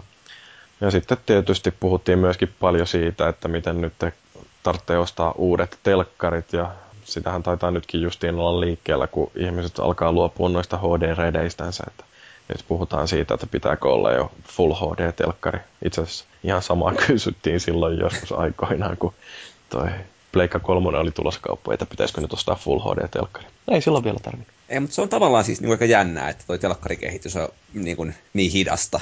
Et nimenomaan se, että kun jengi silloinkin kyseli sitä, että, niin kuin, että kun H D-telkkari hankitaan, että viittiinko ostaa Full H D:tä, niin tota, kuitenkin edelleenkin vähän se, että nyt ei niin kuin, mitään niin kuin parempaa ei vielä oikein ole. Mm. Kyllä mä ainakin just päivitin telkkarin ja ajattelin, että mitä sitä nyt turhaan, suoraan vaan Full H D. Ei ainakaan sitä tarvitse valittaa. Joo. No missä on neljä K-telkkarit? Miksi Pleikkari neljä ei vaadi sitä? Niin, no siis ei kato riitä vääntö. Mm. Joo, kyllä tässä neljä K:ta varmaan jossain vaiheessa ruvetaan katselemaan. Mulla nyt viimeisemmät kaksi telkkaria, mitä mä oon ostanut, ollut Full H D:tä. Mutta niin, niin tota... Niin, tähän jo vähän aikaisemmin viitattiinkin, mutta kahdeskymmeneskolmas helmikuuta kaksituhattaseitsemän Binju on sitten, vai miten toi Binju lausutaan, öö, kirjoittanut foorumille öö, ärtyneellä hymynaamalla, että onks tää nyt sitten taas Euroopan silmään kusemista, koska silloin helmikuun kahdeskymmeneskolmas oli ilmoitettu, että tää rautapohjainen P S kaksi-yhteensopimus öö, poistetaan noista euromaallisista Pleikka kolmosista, että nyt niitä iskuja tuli sitten koko ajan. Olisitteko te halunnut, että Pleikka kolmosella pystyy pelaamaan myöskin Pleikka kakkosen pelejä? Kyllä, koska sitten olisi aina tarvinnut lähteä repiin jotain Pleikkari kakkosta tuolta kaapin pohjalta, kun ei ole tarpeeksi tilaa kaikille konsoleille hyllyssä. Mm. Ja vähän kyllä ja ei. Tietysti mulla ei ollut yhtäkään Pleikkari kaksi pelet, sikäli ei haittaa, mutta toisaalta niin kyllä Final Fantasy kymmenen, kymmenen, kaksi ja kaksitoista olisi niin kuin pelejä, jotka haluaisi pelata. Mm-hmm. Se kympit nyt tulee sitten hakattua, kun remake tulee, mutta mut, mut, mut olisi nyt kiinnostanut. Toikin on kyllä itse asiassa varmaan ainoa, mitä mä jäin kaipaamaan, koska mä pelaan kanssa tosi paljon jopa Pleikka ykkösen pelejä vieläkin. Ja on sitten vähän ärsyttävää. Mulla on kuitenkin aina ollut Pleikka kakkonen tuossa hienosti silleen, että ei sitten tarvitse kaivaa mistään kaapista, mutta se vetelee jo aika viimeisiään. Mm. Se on, Jos, mun mielestä Niin mun mielestä tuossa ehkä isompana ongelmana on se, että Sony meni niin kauhean kovaäänisesti toitottamaan sitä, että täysyhteensopivuus kaikille P S kaksi-peleille samaan aikaan, kun Microsoft sanoi, että me ehkä tehdään joillekin peleille sellainen softapohjainen ratkaisu. niin se, että ne odotukset sen taaksepäin yhteensopivuuden osalta oli niin korkealla, ja kyllä niin kun, mulla meni tosi pitkän aikaa, että mua lakkas vituttamasta se, että noita ei tule. Mutta nyt sitten toisaalta, kun on katsellut esimerkiksi jotain noita uudelleen lämmitettyjä versioita Prince of Persioista tai Ratchet and Clankista, niin mä oon kyllä melkein sitä mieltä, että mieluummin mä otan sellaisen remasteroidun H D-päivitetyn uusversion, jossa on trofit ja kaikki tämmöiset, kun pelaisin sitä vanhaa Pleikka kaksi-versiota tuolla samalla konsolilla. Toi on kyllä ihan totta. Mä nytkin pelasin ensimmäistä kertaa itse sellaista päivitettyä versiota, ja oli se kyllä jotenkin. Se oli hienoa. Mm. Mm. Ja nythän tota, tällähän kertaa ei ole varsinaisesti luvattu minkäänlaista taaksepäin yhteensopivuutta, että Sony on sillai vilautellut pikkasen sitä mahdollisuutta, että sitten kun infra antaa myöten, niin Gaikain avulla voidaan tukea noita vanhoja pelejä. Mutta silleen, että huomattavasti selkeämmin on sanottu, että älkää luottako tähän, että mitään tulee. Ja tuossa niin kun sekä Sony että Microsoft on ollut aika lailla samoilla linjoilla, että säilyttäkää vanhat konsolit, jos haluatte pelata niitä vanhoja pelejä. No, mutta mitä sitten, kun se vanha konsoli menee paskaksi? Mm, niin, no Pleikka kolmosia valmistetaan vielä jonkin aikaa. No, todennäköisesti, todennäköisesti juu, mutta silti... Pleikka kakkosia ei enää valmisteta. Mullakin alkaa olla vähän sellainen tuossa mun Slimmi Pleikka kakkosessa, että se ei välttämättä aina lähde pyörittämään levyä, jos ei osaa paiskata tota levyluukkuu kiinni kunnolla. Mulla samaten luukku vähän paskana, kun pudotin siihen kupin teetä. Ja sekin menee vähän sellaisella pienellä avustuksella edelleenkin sinne, mutta... Jaiks. Se on vähän vinossa. No joo, sitten tota, näihin ohjaintarinoihin, niin Luckyman toinen kolmatta kaksituhattaseitsemän on pistänyt viestiä foorumille, että Sony ja Immersion viimein sopimukseen what the fuck. Eli tuossa kohtaa ruvettiin puhumaan siitä, että hei, saadaanko me sitten kuitenkin tarinat tonne ohjaimeen. Tämä on sinänsä hassu, että mun pikkuveli esimerkiksi, niin sillä on kolme siksaksis ohjainta, ja se ei ole missään vaiheessa edes harkinnut DualShockin hankkimista, ja ei ole niin kuin mitään varsinaista sellaista syytä, että minkä takia haluaisi nimenomaan ne tarinat, ja kyllä mun täytyy sanoa, että mä en kans niin kuin oikeastaan mitään arvoa näe sillä tarinalla noissa peleissä. Mä kuitenkin sanon taas sen, että siis nää niin kuin nykyisen kaltainen tarina ei hirveästi puhuttele, ei menettäisi mitään, jos tää ei olisi, mutta tota, se Xbox Onein ohjaimen triggereissä on tota tarina, niin se on kyllä siis sellainen feedback, että jopa niin kuin pleikkarimiehenä niin liputan kyllä sen puolesta. Ja toivon, että tulee P S neljällekin sitten joskus. En usko, että tulee. Mä luulen, että toi ei ole sellainen juttu, jonka eteen Sony jaksaa kauheasti nähdä vaivaa. Se voi kyllä hyvin olla, mutta siis kyllä se, kun sä pääsi testaamaan, niin kyllä se niin kuin oikeasti vakuuttaa. Että sellainen pikkujöpötys tuli. No, aika isokin oikeasti. Munkin piti sanoa, että ei noista tarinoista oikeasti saa mitään muuta hyvää aikaan kuin rumia vitsejä. En osaa yhtään kuvitella, että minkälaisia vitsejä te tytöt keskenään ne voitte kertoa tästä aiheesta. Oi voi. Ehkä kaikki voi kuvitella tämän. Joo. No Nisupulla on sitten viides kolmas laittanut ö, linkkiä, kun Kotakuussa on ollut juttua siitä, että Sony on esitellyt ensimmäistä kertaa tällaista mullistavaa konseptia kuin PlayStation Home. Muistaaks kukaan vielä tätä? Kyllä se taitaa vielä olla siellä olemassa, mä luulen. Mun mielestä ei saa poistettua sitä käyttöjärjestelmästä. Oletteko te käyttänyt sitä koskaan? Mikä se on? Kerran, kyllä. Okay. Vähän niin kuin tota, hetkinen, vähän niin kuin Habbo Hotel vietynä Sony-maailmaan. Mitä? Siis oikeasti te et ole koskaan käyttänyt PlayStation Homea vai? Ei, koskaan. Kyllä mä veikkaan, että mä muistaisin. Ai, ai. Siellä kuulemma on ollut erittäin hyvä tunnelma, kun jengi katsoi jotain E kolme-lähetyksiä siellä niin kuin porukalla. Se on ollut sosiaalisen median huipentuma. Siis sehän on vaan tällainen, missä on semmoinen virtuaalimaailma, jossa oman avatarin ö, välityksellä käydään poukkoilemassa ympäriinsä ja kävellään jossain kaupungin, no onko siellä mitään kaupungin katuja, ainakin joku aukio siellä oli, missä keskellä on suihkulähde, ja sitten siellä jengit niinku palloilee, muodostaa jonkinnäköisiä ryppäitä ja rupeaa keskustelemaan keskenänsä. Ja siinä taisi olla jotain suorituskykyongelmia alkuun, että siellä pystyi ihan niin kuin äänikommunikoimaan, mutta sitten se kuormitti Sonyn verkkoja vähän liikaa, niin ne poisti sen äänikommunikoinnin ja korvasi sen sitten tekstiviestinnällä, mikä tietysti paransi käyttökokemusta ihan huikeasti. Ähm, mä en tiedä minkä näköinen se nykyään on, koska mä en ole tainnut logata sinne sisään vuosiin, mutta se oli, siinä oli ihan niinku sellainen hauskakin juttu. Itse asiassa muuten kuriositeettina, ähm, me käytettiin ton meidän pappaklaanin kanssa, niin kerran me tehtiin ihan sellainen virtuaalikokous, että mentiin PlayStation Homeen, kokoonnuttiin jonkun kämppään ja siellä käytiin jonkinlainen neuvottelu. Wow. Niin. No, tämä ei vissiin kovinkaan suosittu kuitenkaan loppujen lopuksi ollut, koska mä rupesin just miettimään, että liittyyköhän tähän se, että mä oon ensimmäisen kerran käyttänyt Pleikka kolmosta kaksituhattayhdeksän. Että se ei siinä vaiheessa varmaan ole hirveän silleen relevantti ollut enää kenellekään. No siis mä oon kyllä ymmärtänyt, että se on ollut ihan jopa ähm, jossain määrin kannattavakin hanke. Että sitä on käytetty sellaisena ähm, mainosalustana, että E A on esimerkiksi noita E A Sports-pelejä mainostanut siellä, että pokeria muistan kerran pelaneeni siellä jossain E A:n tilassa. Ja sit siellä oli kaiken maailman elokuvatrailereita ja muita tällaisia siellä elokuvateatterissa. Mut se on, no, ehkä sitä kansia vielä käydä katsomassa ennen kuin se kokonaan kuopata. Joo, mietin just, että täytyy kyllä käydä tsiikaa, kuulostaa niin jännältä. Kai se nyt lykkääntyy nelosellekin. Vai onko täällä jotain puhetta, että se niinku kuopattaisi? En tiedä, kyllä se, no. jos, jos ne onnistuu jotenkin hyödyllisesti sitä vielä hyödyntämään, niin varmaan voi tullakin. Et siis kyllähän siellä kuitenkin jengi on ostanut jotain teepaitoja ja um, kaprihousuja, että on voinut näyttää enemmän itseltänsä, mutta niin, en tiedä, ei sen kehittäminen ja ylläpitäminen varmaan ihan ilmastaa. Tässä nyt just Wikipediasta katon, niin tota, on se kuitenkin päivittynyt yksi pilkku seitsemän-versioon, niin heti tuossa just vuosi sitten syksyllä. Että no niin, ihan täydessä vauhdissa vielä. Potkii vielä. No. Mä en usko, että näiden aika on kyllä mennyt, kun, on, kun ei ole enää viisitoistavuotias.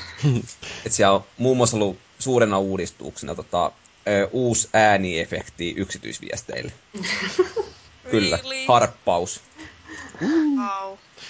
No sitten kymmenes kolmatta kaksituhattaseitsemän, joka tarkoittaa siis noin kaksi viikkoa ennen Pleikka kolmosen Suomen julkaisua, niin Dreamfly on kirjoittanut tällaisen, että neljäkymmentätuhatta P S kolme saapunut Nordisk-filmin varastoon, joista kahdeksankymmentätuhatta päätyy Tanskaan ja viisitoistatuhatta Norjaan, eli noin viisitoistatuhatta kappaletta pitäisi jakaa Suomen ja Ruotsin kesken.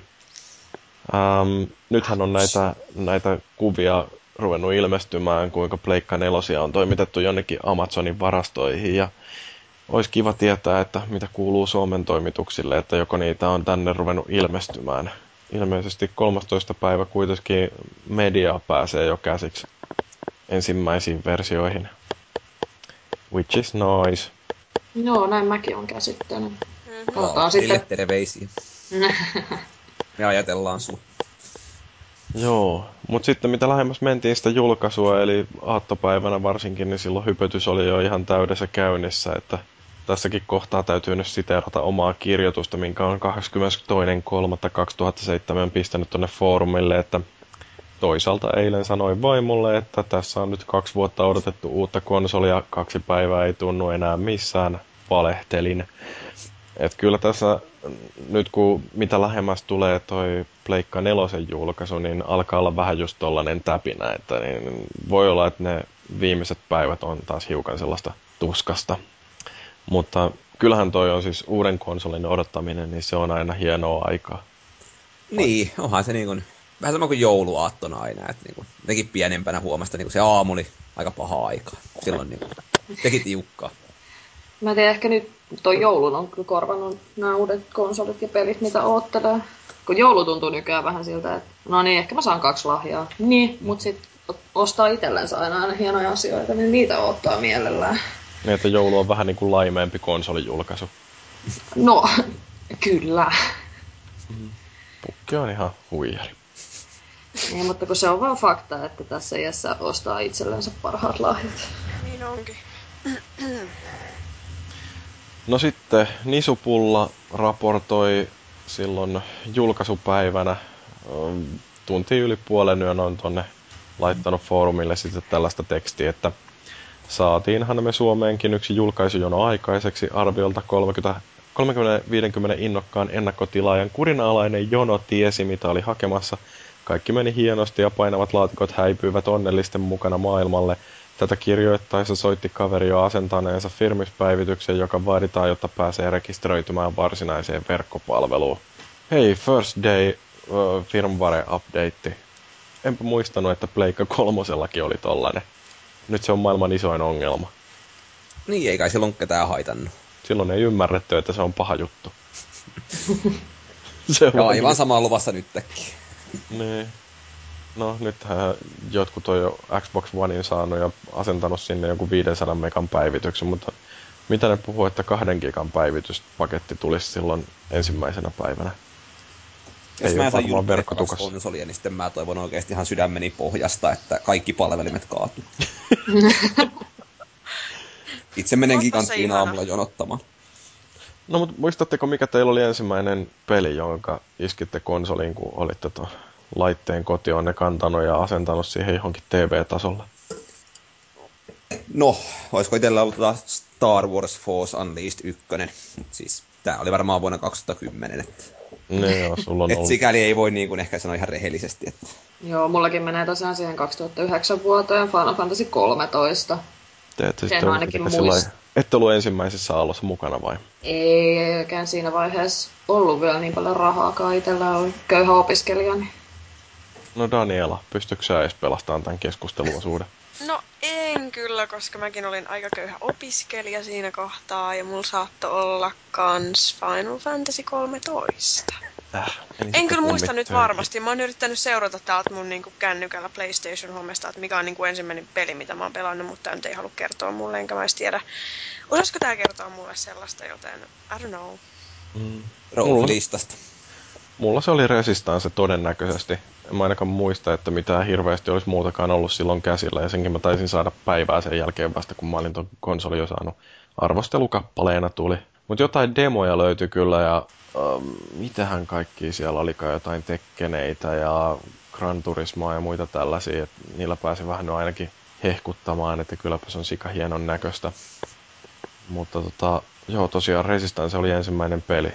Se oli jännä silläkin, että se oli myöskin semmoinen peli, jossa ei hyödynnetty tätä P S N kaverilistaa, vaan siinä tarvittiin erikseen lisäillä sieltä kavereita sit siinä pelin sisäiseen johonkin kaverilistaan, että pääsi niiden kanssa yhdessä pelailemaan. Mutta hauskaa oli kyllä sen pelin kanssa silloin joskus aikoina. Se oli oikeasti aika helvetin hyvä multiplayeri. Ensimmäisiä multiplayereita, mitä koskaan pelaili. Ei vaan tullut sarjaan koskettua. Joo, eka peli oli ihan hyvä.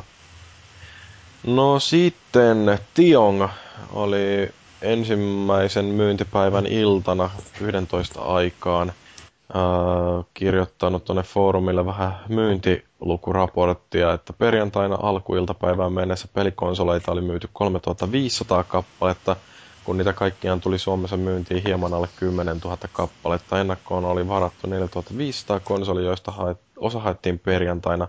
Niinpä kolmetuhattaviisisataa kappaleissa osa on perjantaina uutta myyntiä, osa jo varattujen konsolien noutamista. Että ei mennyt edes loppuun myynti, myynniksi silloin ekana päivänä. Mitähän nyt käy Pleikka nelosen kanssa? Mä veikkaan, että menee loppuun. Niin mäkin. Eiköhän se mene. Sen joo verran pelaaminen niinku muuttunut kasuaalimmaksi toiminnaksi. Niin, ja eikä siis toi hinta niin hirvit. Niin, no siis ajattelee, että se nyt on neljätuhattaviisisataa.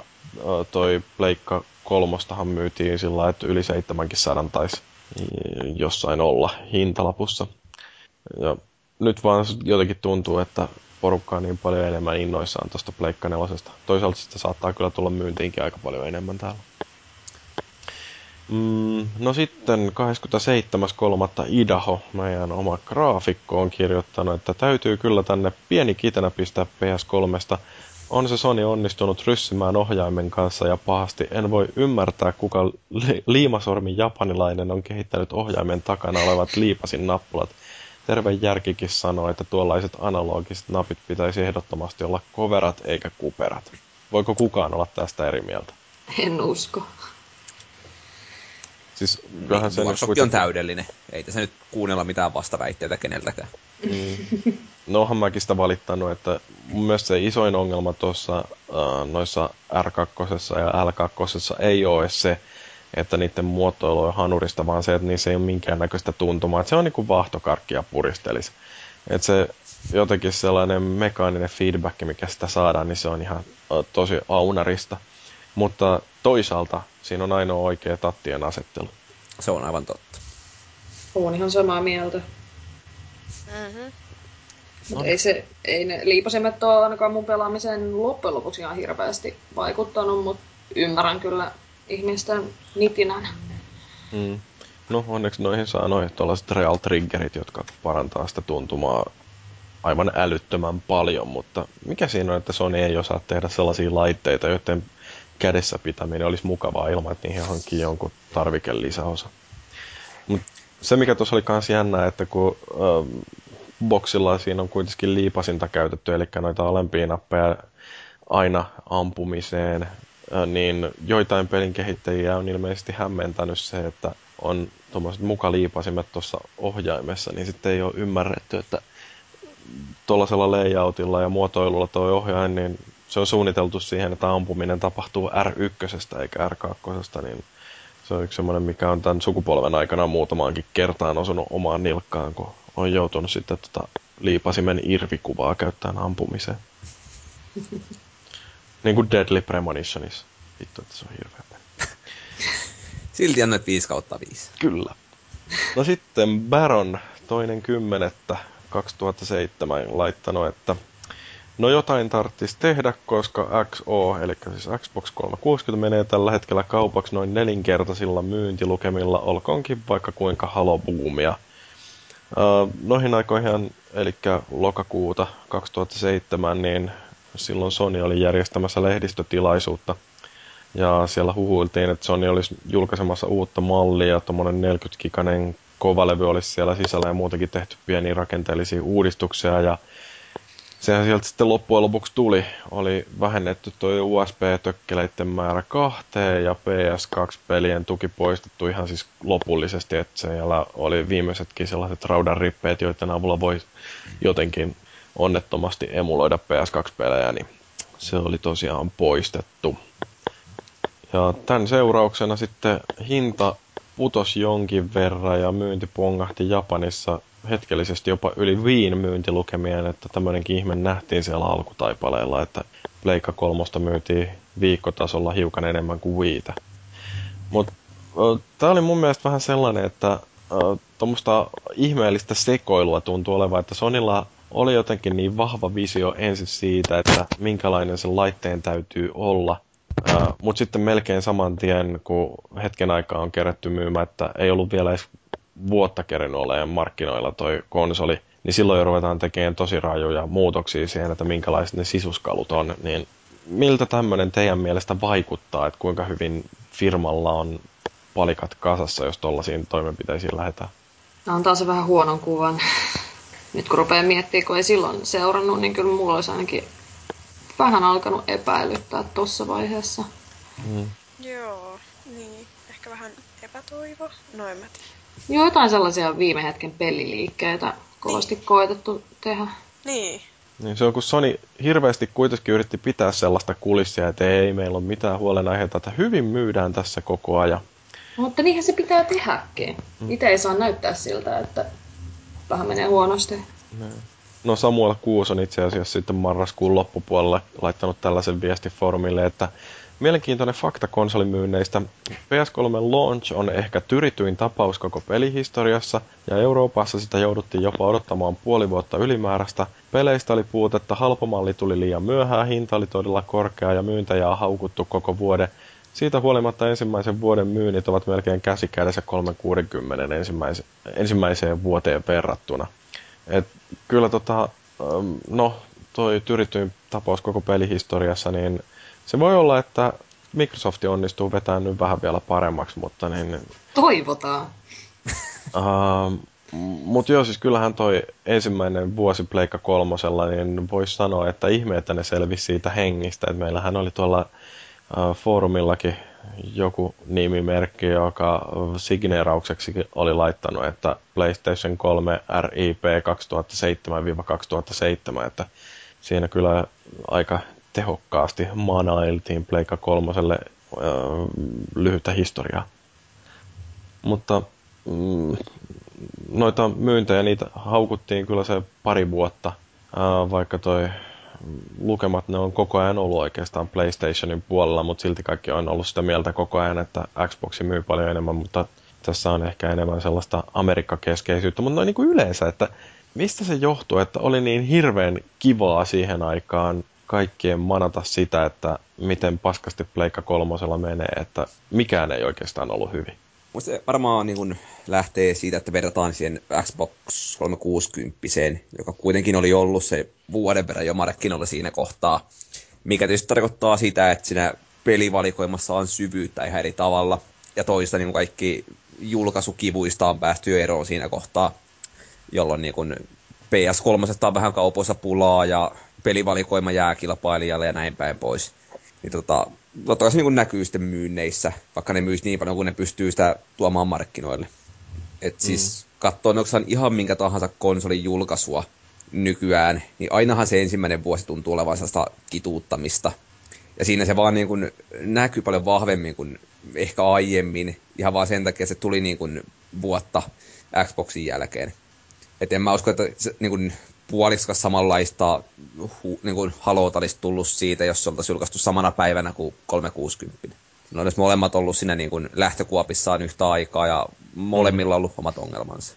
Mm, joo, kyllähän se R R O D-ongelma oli pikkasen ongelmallinen tolle boksille, mutta kun ei ollut oikein kilpailijaa siinä samaan aikaan, niin eivät sitten ottaneet niin hirveästi siitä kuitenkaan siipeensä.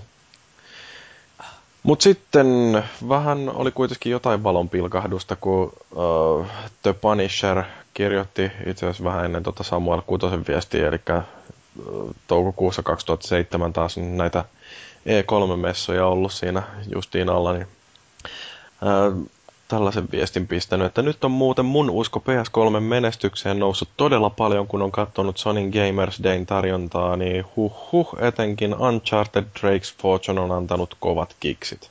Mm, niin, kyllähän siellä alkuvuosinakin nähtiin ihan tosi hyviäkin pelejä. Yksi semmoinen, mitä mä itse asiassa olin huolissani, että minne katos, kun siinä ensimmäisten julkaisujen aikaa mainittiin toi Infamous, mua se rupesi kiinnostamaan heti ekasta teaserista alkaen, mutta muistatteko te mitään sellaisia huippuhetkiä sieltä alkupään peleistä? Heavenly Sword.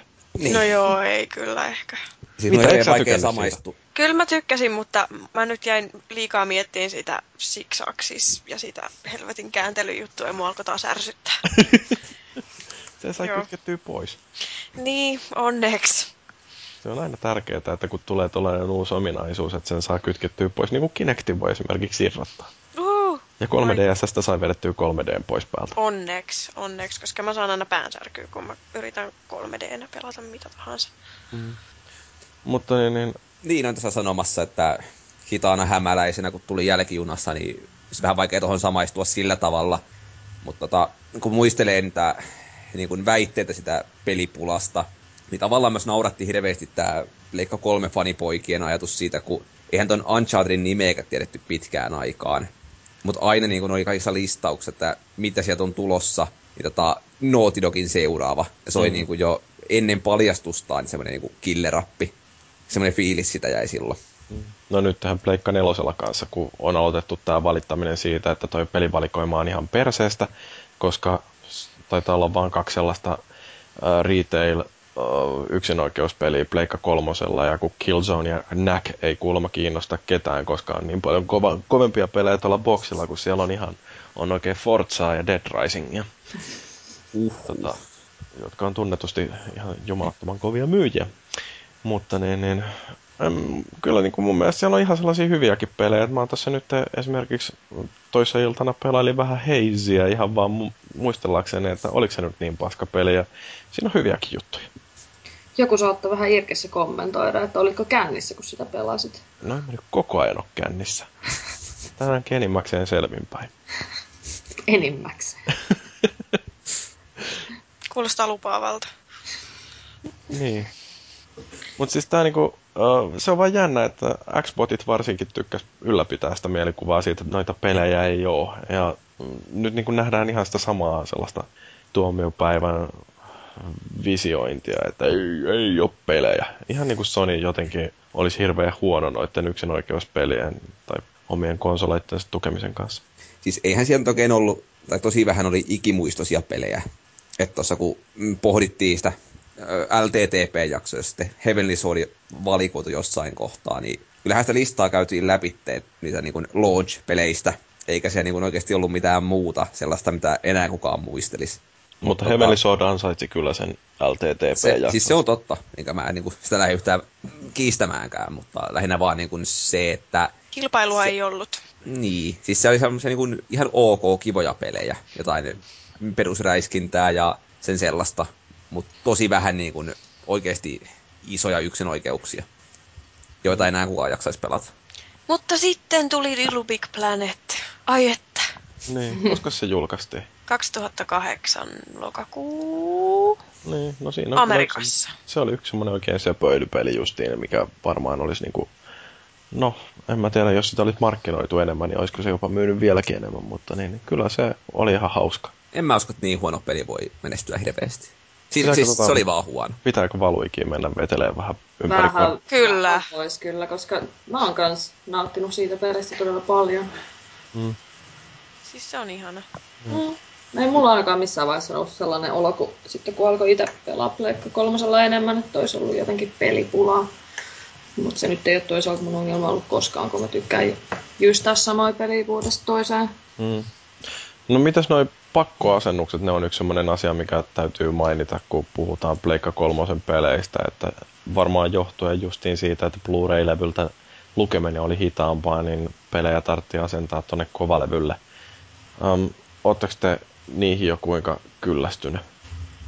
No kyllähän sitä aina silloin, kun huomaa taas, että pleikkarin kovolla on vaan sellainen kahdeksan gigaa enää tilaa ja sitten siinä vähän aikaa joutuu itkeä ja sitten poistaa jotain ja sitten itkee vähän lisää ja sitten taas pari viikkoa ja sitten siellä on enää kolme gigaa jäljellä ja sitten taas itket. Se on paljon itkemistä. Kyllä. Mun elämä on niin surkeata. Jumalauta. Pitäisikö vaihtaa harrastusta? Niin. Pelaaminen on niin kamala. kamala harrastusta. Olisin onnellisempi, no en kyllä olisi. Niin. No, ei se nyt oikeasti juuri muita, kun muistan tota, isäpuolelle hommasin ton Gran Turismon. Ja tota, siitä sitten kun olettiin jouluaattona iltana vielä asentelee sinne niin, ja vähän päivittelee, niin kyllähän sitä tuli niin miettineeksi taas syntyjä syviä.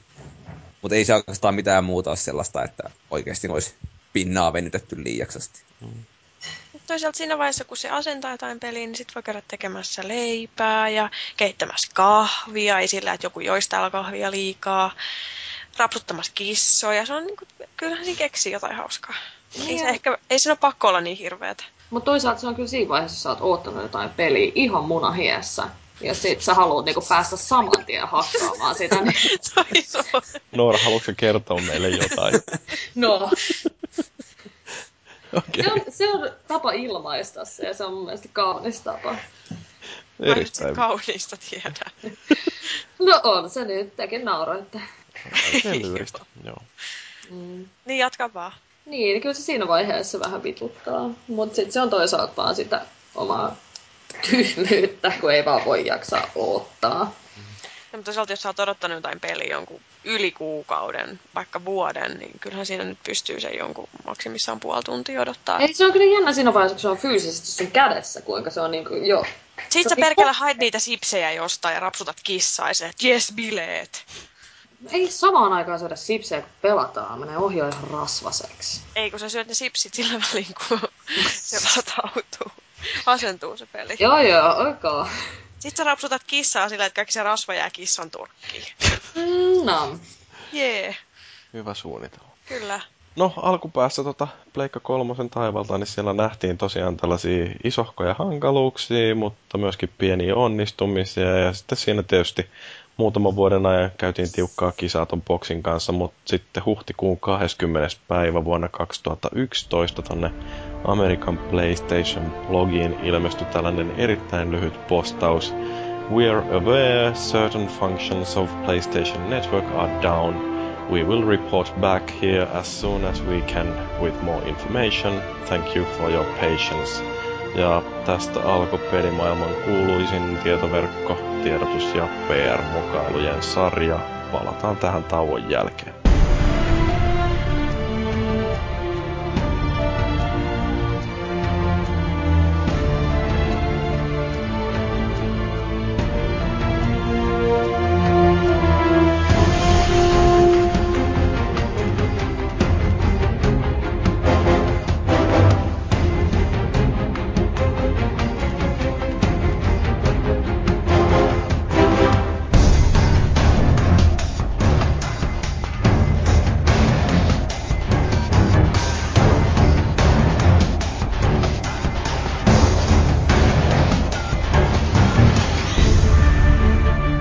Joo, täytyy mennä pikkasen historiassa taaksepäin, että ymmärtää tämän viimeisen vaiheen, tai siis oikeastaan toiseksi viimeisen vaiheen tuossa Pleikka kolmosen äh, historiassa, eli kahdeskymmenesseitsemäs syyskuuta kaksituhattakuusi Nisupulla on äh, laittanut tonne pleikkariketjuun tällaisen, että äh, pleikkarin Linux-puolesta mielenkiintoista juttua, eli äh, Linuxia ja näitä homebrew-sovelluksia, niin niitä tuettiin siinä ensimmäisessä vaiheessa ihan virallisestikin. Äh, eli Pleikka kolmoselle sai asennettua yhdelle levyosiolle Linuxin ja sitä sitten pystyi käyttämään mihin halusi. Ajurit oli ilmeisesti vähän hanurista ja muutenkin se toimivuus oli mitä oli, mutta kovasti niitä näytti olevan näitä innokkaita ihmisiä, jotka halusi sitä Linuxia pleikkarilansa pyörittää. Noterasitteko te koskaan mitään tällaista, että tuosta olisi voinut olla mitään hyötyä? Ei ole toi koodaamispuoli niin hirveän lähellä sydäntä, että olisi niinku kiinnostanut ikinä tippaakaan. Ei toi nyt varsinaisesti koodaamista. No ei, ei mutta tollainen niinku säätäminen, että pitääkö et P C-pelejä tunkkiinsa ja nauttikoo tollaista, jos haluaa. Mulla on vähän samanlaiset fiilikset, ettei ole hirveästi liikuttanut suuntaan aika toiseen. No mä ostin ihan viisisataa gigasen kovalevy ja laitoin sen konsolini sisään ajatellen, että mä installoin ton Linuxin, mutta mulla varmaan niinku vuoden verran meni sillä lailla, että ähm, et tota, niin, mietin, että koskahan jaksaisi tehdä asian eteen yhtään mitään. Ja sittenhän tää Otter O S-tuki poistettiinkin lopulta, äh, kun nämä hakkerit ne tykkäs käyttää sitä äh, toisen käyttöjärjestelmän asennusmahdollisuutta siihen, että sen kautta murtauduttiin sitten tonne ää, pleikkarin ää, ominaisuuksiin jotenkin. Saatiin ilmeisesti siellä ihan P S kolme-softankin puolella pyöritettyä jotain omia sovelluksia. Ää, ja justiin näiden tietoturvaongelmien takia niin Sony ilmoitti sitten maaliskuussa kaksituhattakymmenen, että Other O S ominaisuus poistetaan firmware-versiossa kolme piste kaksikymmentäyksi, joka tuli vielä siinä sopivasti aprillipäivänä jakoon. Ja tämähän taas kerran nostatti sellaista tietynlaista myrskyä ihmisten vesilaseihin, ja mm, en mä nyt oikeasti ymmärrä, että kuka sitä Linux-ominaisuutta jäi niin hirveästi kaipaamaan, kun löytyy miljardi muutakin laitetta, jolla sitä Linuxia voi ajella, että käykää Juman kautta ostamassa vaikka Raspberry Pi, se maksaa kolmekymmentä ja siinä voitte ajella Linuxia niin paljon kuin sielu sietää. Mutta tämmönen heppu kuin George Hotz, eli tunnetaan nimellä GeoHot, niin väitti myöhemminkin sitten onnistuneensa kräkkäämään noi pleikkarin suojaukset sillä, että tää Other O S oli asennettavissa myöhempiinkin firmware-versioihin. Se vaan tarkoitti, että startti alun perinkin olla jotenkin jailbreakattu toi konsoli. Mutta niin, niin sitten Sony lähti jahtaamaan tota Hotsia ihan oikeusteitse, ja tää ilmeisesti sitten lopullisesti närkästytti tämän Anomuumi-porukan. Ja niin, kahdeskymmenesensimmäinen huhtikuuta kaksituhattayksitoista Jantsu yhdeksänkymmentäkaksi kirjoitti foorumille, että mahdollisesti hakkerit hyökännyt taas ja ajanut P S N:n alas, eli ei siis mitään tietoa kuinka pitkä katkos tulee olemaan. Ja, ja sitten pari päivää myöhemmin Lux nolla yksitoista ilmoitti tällaisen, että Sony admits P S N down due to hackers. Eli yhtäkkiä siinä vaan huhtikuun jälkipuoliskolla niin PlayStation Network ajettiin alas, ja siitähän tulikin sitten melkoisen pitkä katkos. Silloin varmaan kaikki oltiin jo linjoilla. Kyllä, kyllä. Mulla on tästä kaiken lisäksi vielä aivan mahtava tarina. Kerro. Kyllä, koska mun ensimmäinen Pleikka kolmonen ei itse asiassa ollut edes oma, vaan sen aikaisen poikaystävän, jota me sitten yhdessä käytettiin ja osteltiin pelejä ja sitten just näihin aikoihin erottiin, mä sain pelit, se sai koneen, sillä oli accountit, mä muutin takaisin Suomeen ja kun sain tiedon tästä, niin voi että kun nauroin, nauroin niin kovaa, koska nehän ei multa mitään tietoja saanut, mutta poikaystävä sitten kyllä. Mutta toisaalta vähän kyllä itketti sekin, ettei ollut enää Pleikka kolmosta. Hell hath no fury like Anonymous Scorn. No, mut siis joo. Toihan oli aika inhottavaa aikaa. Siinä oli justiin Portal kakkonenkin julkaistu ja mm, siinä oli kivoja ominaisuuksia, että olisi voinut Steam-kavereiden kanssa pelailla sillä, että oli tää tällainen interoperability Pleikka kolmosen ja P C-verkon välillä ja ö, se oli täysin poissa laskuista, että sellaista ominaisuutta ei pystynyt hyödyntämään ja sitten tietysti tää Hesarissakin vastikään esiintynyt Samuli Syvähuoko ja hänen Recoil-yrityksensä, jotka olivat justiin julkaisemassa tätä Rochard-peliä, niin, niin ne kärsi aika pahastikin tästä, että julkaisuikkunaa siirrettiin sitten rajusti sen takia, koska ensin verkko oli alhaalla ja P S N Storea tietysti ei voinut käyttää. Ja tästä aiheutui sitten oikeasti ihan taloudellisiakin haittoja. Mutta jotkut näki sitten tässä ihan hyviäkin puolia. Temmi seitsemänkymmentäyhdeksän kirjoitti kahdeskymmenesviides neljättä eli neljä päivää ton katkoksen alkamisen jälkeen, että itse olen repinyt maksimihyödyn irti P S N-katkosta. Olen keskiviikon jälkeen saanut tehtyä lähes täydellisen pintaremontin kodinhoitohuoneeseen ja talon ulkoalueet siivottu kesäkuntoon. Olihan ne suunnitelmissa muutenkin, mutta ihan tuolla sykkeellä ei olisi pystynyt muuten tekemään. Palautuiko teille kaikille muille elämä siinä, kun ei tarttunut pelata verkossa? Mun mielestä se ei vaikuttanut mulla ainakaan yhteen mitenkään. Mä pelasin jotain Final Fantasy tai jotain muuta vastaavaa. Tai joo, hehe. No se on sama, koska tämän sukupolven aikana mun verkkopelitunnit voidaan varmaan laskea niin kuin kymmenissä edelleenkin, koska en mä tykkää pelata netissä. Niitä ei niin kuin kiinnostaa mukaan tippaakaan. Mm. Joo, mulla tosiaan sitä Portal kakkosta pelasin, eikä siinä nyt mitenkään hirveästi haitannut se, että ei verkossa päässyt pelaamaan, että mulla on edelleenkin kyllä noi kaikki kooppitehtävät suorittamatta, että jos joku haluaa kaveria joskus vielä Portal kakkosen platinajahtiin, niin, niin mua voi kysellä. Uh, mutta tota, mistä tuli muuten mieleen, että luitteko uutisen, että nyt toi P S N kaverilistan koko on nostettu kahteentuhanteen? Paljon se aiemmin oli? Sata. Noniin, mulla on siis sata matkaa varmaan joku kahdeksankymmentäviisi. Joo, Pleikka kolmonen ei sitä tue, mutta Vitalla voi lisäillä enemmänkin kavereita. No niin. Jee, että tässä hyvin valmistaudutaan tuon Pleikka nelosen tulemiseen. Mutta niin, niin tosiaan niin, ö, ei, ei mullakaan ihan sillä niin kuin alkuun ainakaan kauheasti korvennut toi P S N:n alasajo. Mutta joku kyllä sitten huolestu. Sam the Man on kahdeskymmeneskuudes neljättä pistänyt tällaisen viestin foorumille, että pitäisikö tässä sitten olla huolissaan luottokorttitiedoista. Ja Lucky Man on itse asiassa samana päivänä kirjoittanut, että passut ja henkilötiedot viety, eli ähm, salasanoja tarkoittaa varmaan passuilla. Täysi katastrofi Sonylle ja PlayStation-brändille. Taas niin kuin ei, ei ylireagoida pahasti. No ei, mutta siis kyllähän toi nyt oli aika... Aika jäätävällä ja shaissee toi koko tapahtuma Sonille. Mm.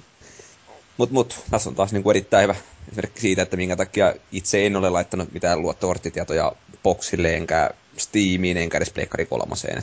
Enkä tullut laittaa neloseenkaan. No mulla on Steamissa ja Pleikka Networkissa, mutta Microsoftiin en luota niin paljon, että sinne antaisin luottokortteja. Ja onneksi en laittanut, koska koko laite pöllittiin justiinsa. Että hajotkoon Spelunk. Ja siihen on se varmaan toinenkin peli vielä olemassa. Että... Mm, joo, ei kannata omistaa boksia. Ei niin. No sitten Travofin on kirjoittanut kahdeskymmenesseitsemäs neljättä että kuten muutamat ovat jo edellä maininneet, ei tämä hakkerointi ole Sonin vika. Tämä on oikeastaan justiin jännää sillä, että äh, kun tulee tällaisia jotain äh, hyökkäyksiä tai onnettomuuksia tai muuten vaan sellaista, että voidaan ruveta vääntämään, niin kyllähän sieltä aina löytyy ne sellaiset kaikkein innokkaimmat ja avuliaimmat kaverit toiselta puolelta aitaa, jotka osoittaa, että mitä kaikkea vikaa siinä sun suosikkikonsolissa oikeasti onkaan. Ja sitten se menee taas siihen vänkäämiseen siitä, että onko tämä nyt Sonyn vika vai onko tämä niiden hakkereiden vika ja että mitä kaikkea Sonin olisi pitänyt tehdä paremmin ja miten oikeastaan Microsoftilla mitään tällaista koskaan ei tapahtuisikaan. Koska Microsoftin järjestelmiä hän ei tunnetusti ole millään lailla saatu murrettua koskaan. Mutta onhan toi nyt siis silleen jännää, että et, et, tietysti kaikenlaisiin rikoksiin. Mutta se, että olisihan Sony voinut valmistautua tuohon hommaan aika paljon paremminkin, mutta samalla niin, niin, niin millä aikana kukaan nyt on lähtenyt sinne hakkeroitumaan. Mm. en mä usko, että on ensimmäistäkään sellaista järjestelmää, johon joku ei pystyisi murtautumaan.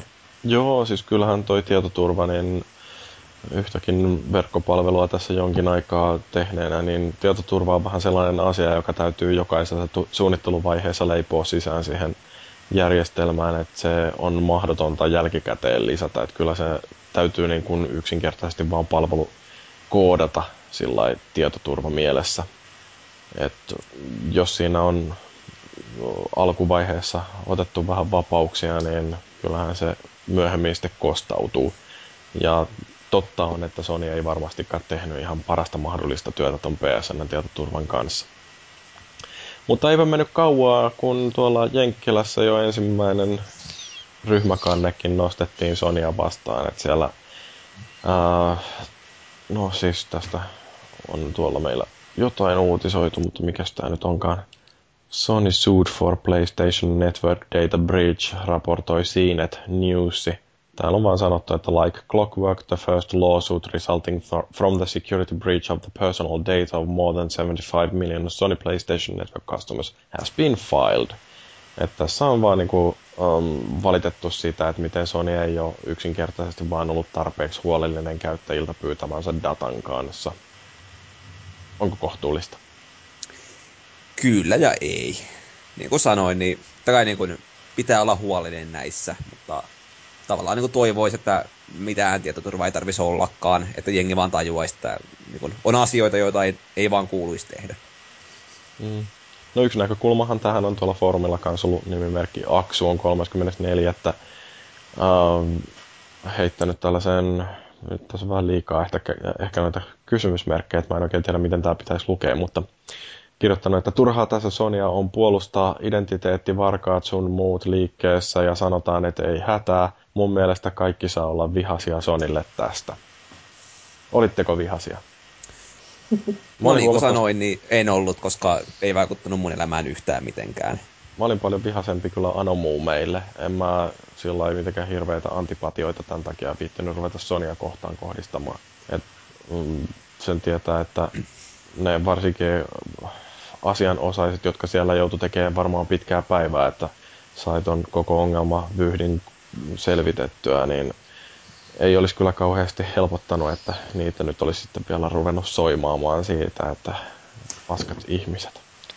Tota, mä en ollut. Sinänsä ei se vaikuttanut mihinkään mulla, mutta sit mä ajattelin, toisaalta mä ajattelin, että ehkä periaatteessa älkää huutako. Ihan hyvä juttu, koska nyt ne joutuu niinku käymään uudestaan kaikki jutut läpi, että et se olisi niinku vaikeampaa hakkeroitua sinne. Et siis sinänsä hyvä, että sellainen kävi, koska aika varmasti ehkä joku Xboxikin alkoi sen jälkeen katsoa, että hetkinen, jos noilla voi käydä noin, niin ehkä mekin katsotaan jutut jo silleen. Vähän mm. niin kuin herätys, wake up call people. You know?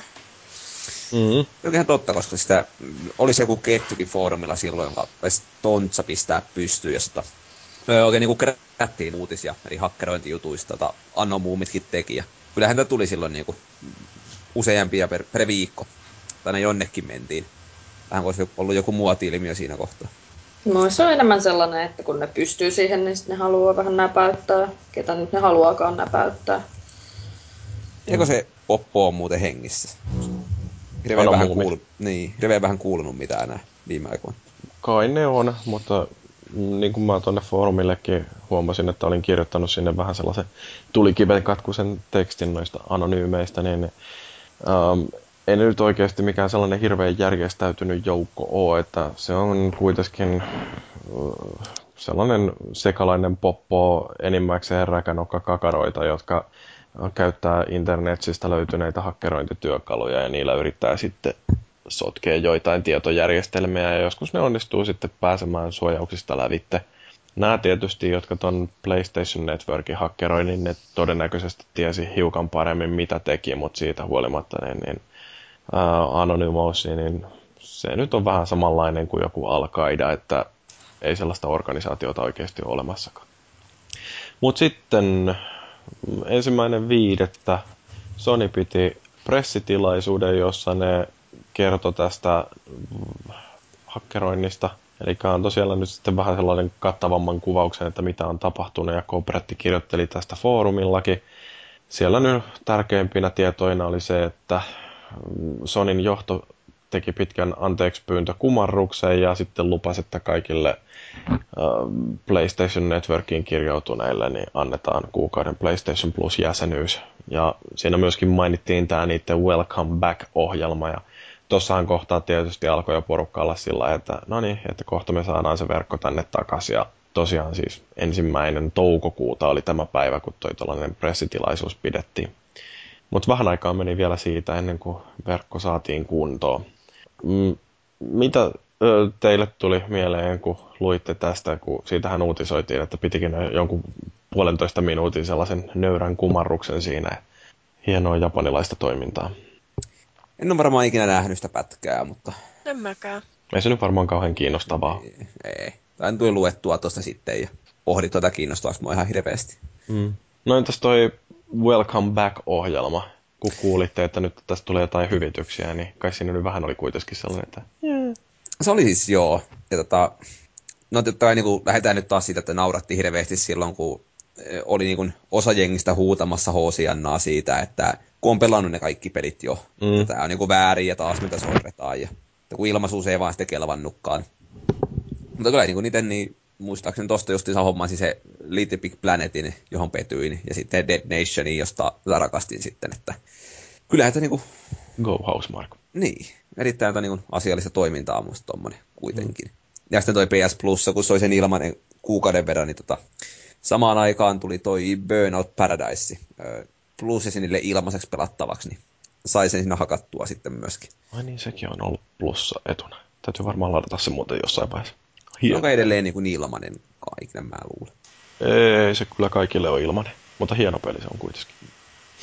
No, mutta sitten kolmas viidettä, niin, niin kun porukka rupesi valmistautumaan siihen, että kohta se verkko sieltä nousee taas pystyyn, ja siitä oli ilmoitettu, että kaikkien täytyy vaihtaa salasana sitten ensimmäiseksi, kun toi P S N Network palaa, palaa linjoille, niin Miksu kaksitoista on kirjoittanut tällaisen viestin, että jos muut toivovat, että salasanan vaihtamiseen ei tarvitse sähköpostia, minä toivon, että ei siihen tarvitse muistaa vanhaa salasanaa. En muista omaani, ja kun painaa unohditteko salasanasi, niin kysytään syntymäpäivää, jonka laitoin randomilla enkä merkannut ylös. um, tota, kuulostaako ihan sillä järkevältä? Meitä on moneen junaa. Siis. Tuosta kohtaa niinku... Kaikki kunnia nyt Miksulle, mutta voi niinku miettiä vähän sitä omaakin toimintaa, että onko se nyt mennyt ihan putkeen. Mm.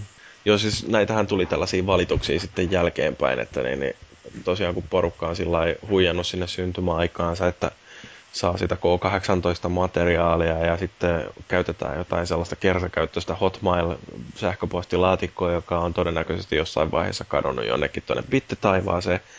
Ja muutenkin on kaikki nämä turvakysymykset ja muut tällaiset öö, lätkitty randomilla. Ja sitten sen jälkeen niin, niin ruvetaan ensin valittaa sitä, että mä oon unohtanut mun salasanani ja nyt mä en voi luoda uutta. Että miksei Sony auta mua tässä. Ja öö, juu, ei ole mulla enää sitä sähköpostiosoitetta, enkä oikeastaan muista, että mikä se osoite edes olikaan. Ja öö, juu, kaikki tiedot laitoin sinne randomilla ja nyt ne kyselee, kun mä soitan tonne jonnekin Nordisk Filmin hotlineen, että niin... niin mikä se sun syntymäaika on ja mikä on äidin tyttönimi ja sitten tota, ää, ei saa vaihdettua salasanaa, että niin, maailmassa on nyt selkeästi vika. Niin siihen on ihan syysä, minkä takia sinne kannattaa laittaa sellaiset tiedot, jotka muistaa. Et, ää, jos niinku ajattelette, että mitä jos sinne joku täysin randomi jamppa soittelee tonne Nordicin hotlineen ja sanoo, että joo, mä oon unohtanut nyt nämä mun ää, käyttäjätietoni, että en mä muista yhtään mitään niistä, mutta voitteko antaa mulle uuden salasanan? Niin miten turvallista toimintaa sellainen olisi? Niin, kyllähän toi niinku, kannattaa ehkä vähän kuitenkin miettiä aina mitä tekee. Et niinku, tai vaikka nyt sen vuosiluvun sitten niinku huijaiskin, niin laittaa ne edes syntymäpäin ja ajaa sinne muuten oikein. Mm. Ne saattaa Nordiskilla niinku ymmärtää tilanteen, että okei, siellä on vähän juksutettu tässä kohtaa. Niin. No, sitten korjataan syntymäaika oikeaksi siinä samalla. Niin, sitten loppuu pelaaminen. Se on ihan oikein. Se on. No, mut luulisin, jos se olisi niinku relevantti toi tuota, salasana ja accountti muutenkin elämässä, niin siihen vaan kiinnittäisi parempaa huomiota. Mm-hmm. Tämä on siinä kyllä niinku oma tyhmyys. Joo, tyhmyys on vähän sellainen uudistuva luonnonvara. Mm. No sitten Tontsa, joka ei halunnut tulla mukaan tähän jaksoon, on laittanut kahdestoista viidettä tällaista viestiä, että Edge on tehnyt hieman tutkivampaa journalismia ja ottanut selvää, miten P S N-katko on vaikuttanut pelikaupoissa. Kuva on aika murheellinen. Käytettyjä P S kolme -konsoleita vaihdetaan joko rahaksi tai boksiin. P S N-maksukorttien myynti on selvästi laskenut ja ennakkoon varattujen multiplatform-pelien painopiste on siirtynyt kolmesataakuusikymmentä-versioihin. Eipä nyt kauhean yllättävää. Kyllähän toi oli melkoinen kolhu äh, oikeasti Leikka Kolmosen maineelle. Ja tossa taisi olla sillä, että... Ähm, Oliko jopa niin, että PlayStation kolme oli jo keräämässä jonkinmoista momentumia, mutta sitten tapahtui tämä P S N-hakkerointi ja kyllähän siinä niinku pamautettiin Sony aika pahasti kanveesiin. Mutta en mä voi sanoa, että mulla olisi missään vaiheessa tullut sellaista oloa, että nyt vaihdan kaikki noin mun peliostokset tonne kilpailevalla platformille. Että kyllä kuitenkin sen verran täytyy olla uskollisuutta sille omalle suosikille, että pysytään edelleen ruodussa. Joo, ei tällaiset yksittäiset tapaturmat niinku Ilveksen viimeistä kymmenen kautta esimerkiksi. Ei anna niinku vaikuttaa. Niin. No mitä, Noora, sullakaan ei tullut sellaista, että niin, niin, nyt jumalauta luovun PlayStationista ja... No siirry. Ei todellakaan, siihen vaadittaisi aika paljon, koska mä ensimmäisen kerran suostuin edes koskemaan Xboxin ohjaimeen yhdeksäntoistavuotiaana. Sitä ennen en edes sylkenyt sinne suuntaan. Se on kyllä niin outo, kun miten ne tatit on laitettu niin väärin paikkoihin. Se kyllä, se ohjain suututtaa mua joka kerta enemmän ja enemmän. Mm. Mutta kyllähän tuollaisesta kaikkein syvimmästäkin murheen alhosta siitä pääsee nousemaan ylös ja... viidestoista viidettä kaksituhattayksitoista nimimerkki Myffe on kirjoittanut hyvin lyhyen ja ytimekkään viestin tonne foorumille. Herranjestas, vihdoin ja viimein.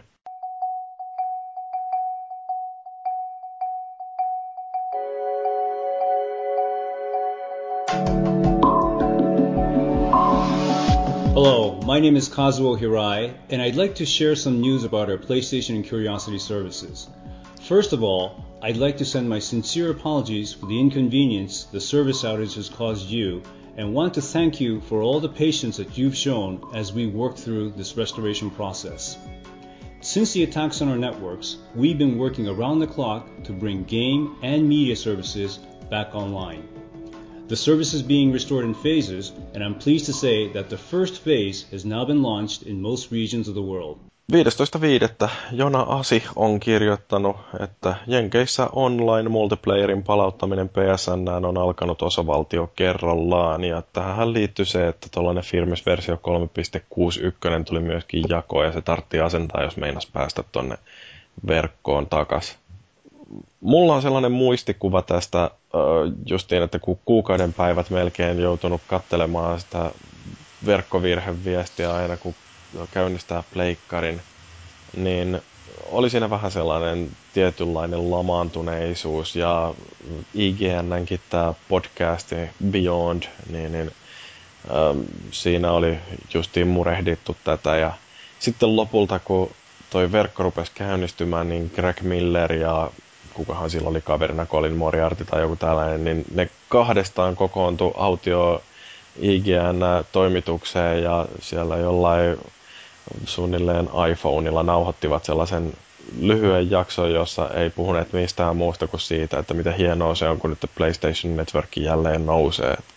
Et kyllä se niinku, siinä on tavallaan jotain sellaista, että vaikka silloin tämä tapaus olikin hirveän ikävä kaikille, jotka joutuivat siinä niinku kosketetuiksi, niin kyllä siitä varmaan ehkä vahvin muistikuva on jäänyt sitten, että minkälaista se on ollut, niin kun, kun on vituttanut, kun ei ole päässyt pelaamaan verkossa, ja sitten lopulta, kun P S N on noussut, niin on ollut sellainen, että jee, nyt on maailma vähän parempi taas.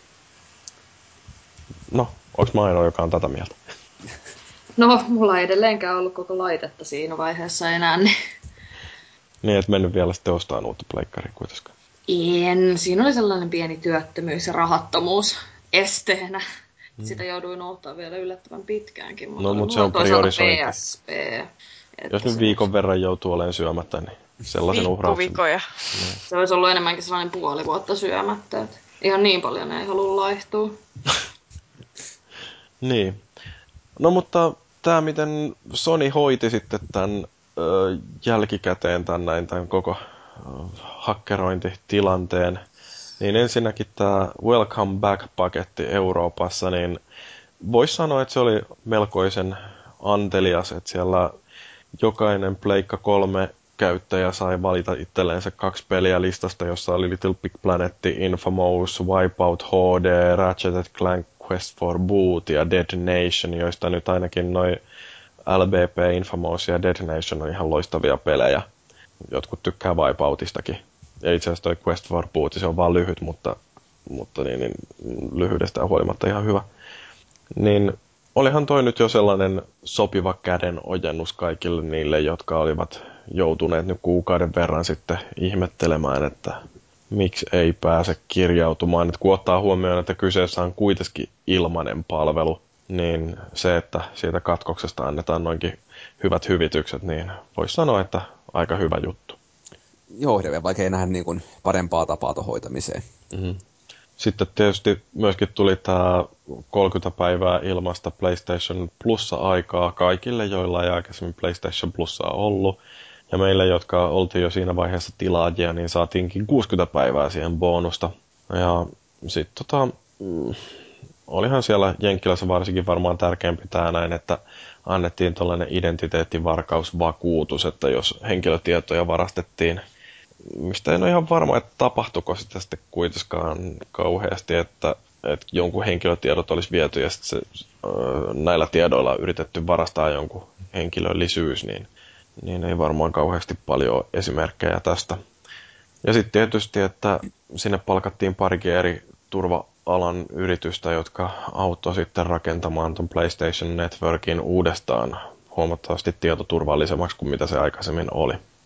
Että kyllä sillai, nyt on ainakin sellainen fiilis, että varmasti noista eri verkkopalveluista Sony, Microsoft, Nintendo, niin Sonylla on todennäköisesti kaikkein paras ymmärrys siitä, että miten tehdään sellainen tietoturvallinen verkko.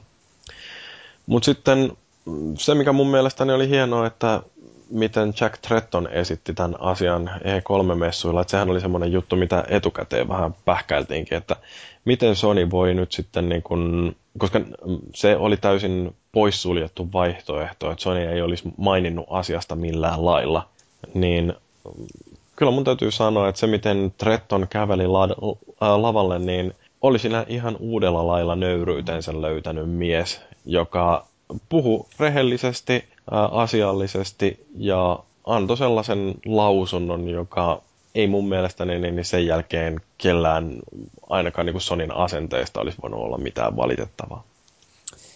En kyllä itse muista tuota puhetta ollenkaan. Mäkin rupesin just miettimään, että... Mutta on kyllä siis jäänyt tosi hyvä maku suuhun sit loppujen lopuksi, että kyllä ne hienosti sen hoiti. Mm. Tai ei olisi voinut paljon paremmin. Ainakaan. Mm. Samaa mieltä. Et, tosiaan, että maksullisesta palvelusta sai enemmän bonusta ja maksuttomasta jotain, niin kyllä se hienosti tehty. Um, Mutta sitten mitä tästä niinku seurasi, niin mä luulen, että toi nimenomaan tämä hakkerointi oli sellainen äh, hyvä äh, niinku kylmä vesiämpärillinen Sonyn johdon naamalle, koska sit alkoi tapahtua, että esimerkiksi kesäkuun lopussa kaksituhattayksitoista niin PlayStation-osastossa tapahtui vähän äh, johtajien vaihtoa, että siellä Kashhirai niin ensinnäkin nimitettiin koko konsernin johtoon ja samaan aikaan Andrew House sitten laitettiin PlayStation-yksikön pomoksi.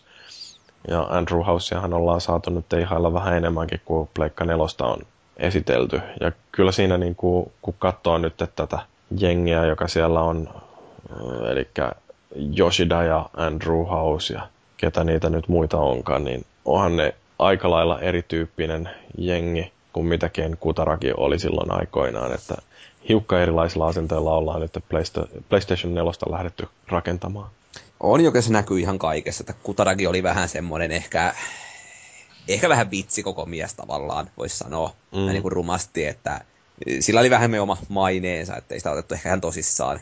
Nyt taas kun katseluu sitä Pleikkarin nelosen toimintaa, miten sitä on esitelty ja näin, niin siinä on kyllä sellaista niin kuin tietynlaista maanläheisyyttä mm. ollut, että enää ei olla missään Norsun luutornissa heittelemässä almuja porukalle, vaan niin kuin, tullaan niin kuin esittelemään asiat iloisesti ja vähän nauretetaan jengiä välillä, ja mutta kuitenkin pidetään sellaisena niin kuin kompaktina. Mm. Mutta se, no siis en mä tiedä, ootteko te samaa mieltä, että toi oli oikeastaan Sonylle tosi ö, hyväksi tää hakkerointi, koska mm. silloin ne joutuu oikeasti vähän niin kuin ottaa lusikan kauniiseen käteen ja ruveta tekemään asioiden eteen jotain. Joo, kyllä. Ja sitten myöskin niin kuin se, että kyllä mä näen ton Welcome Backin sellaisena niin kuin jopa ilmaisena mainoskampanjana Sonylle tuohon Pleikkari Plussaan. Mm. Että se, että jos tota, se Plussa olisi aikanaan lähtenyt vaan suoraan siitä, että maksaville asiakkaille ilmaisia pelejä, niin totta kai se olisi niin kuin hyvä ollut. Mutta se, että nyt kun annettiin niin kuin ihan kaikille pelaajille pari ilmasta, ja sitten niin kuin annetaan vähän ymmärtää, että tämä homma jatkuu tästä näin, niin kyllä se aika niin kuin herkästi varmaan käänsi porukkaa myös sinne maksulliselle puolelle sen jälkeen. Mm. Joo, no siis toi PlayStation Plussa, niin sehän on oikeastaan aika mielenkiintoinen, että siinä on osittain myöskin näkyy se, että miten Sony on onnistunut nyt äh,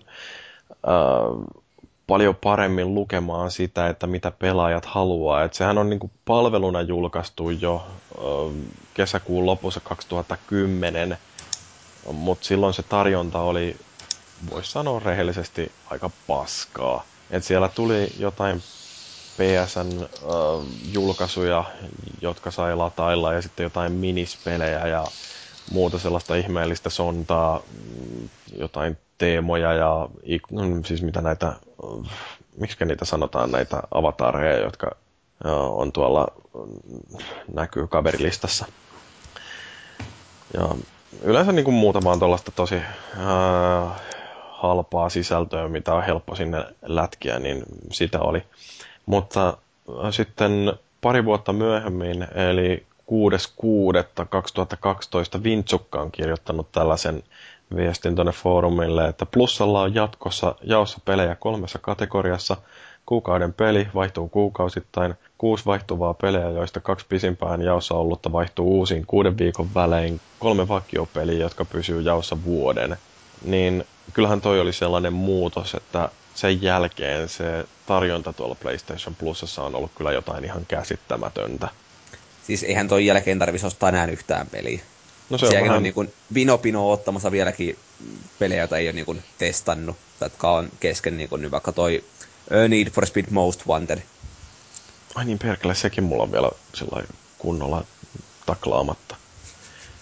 Mutta joo, siis kyllähän siellä, kun katselee, että mitä sinne on nyt ilmestynyt, niin esimerkiksi toi Sleeping Dogs, joka oli just sellainen julkaisu, josta mä ajattelin, että voisi kiinnostaa, mutta en mä tiedä viitteikö sitä rahaa maksaa, mutta kun se tulee PlayStation Plusasta, niin sika hyvä.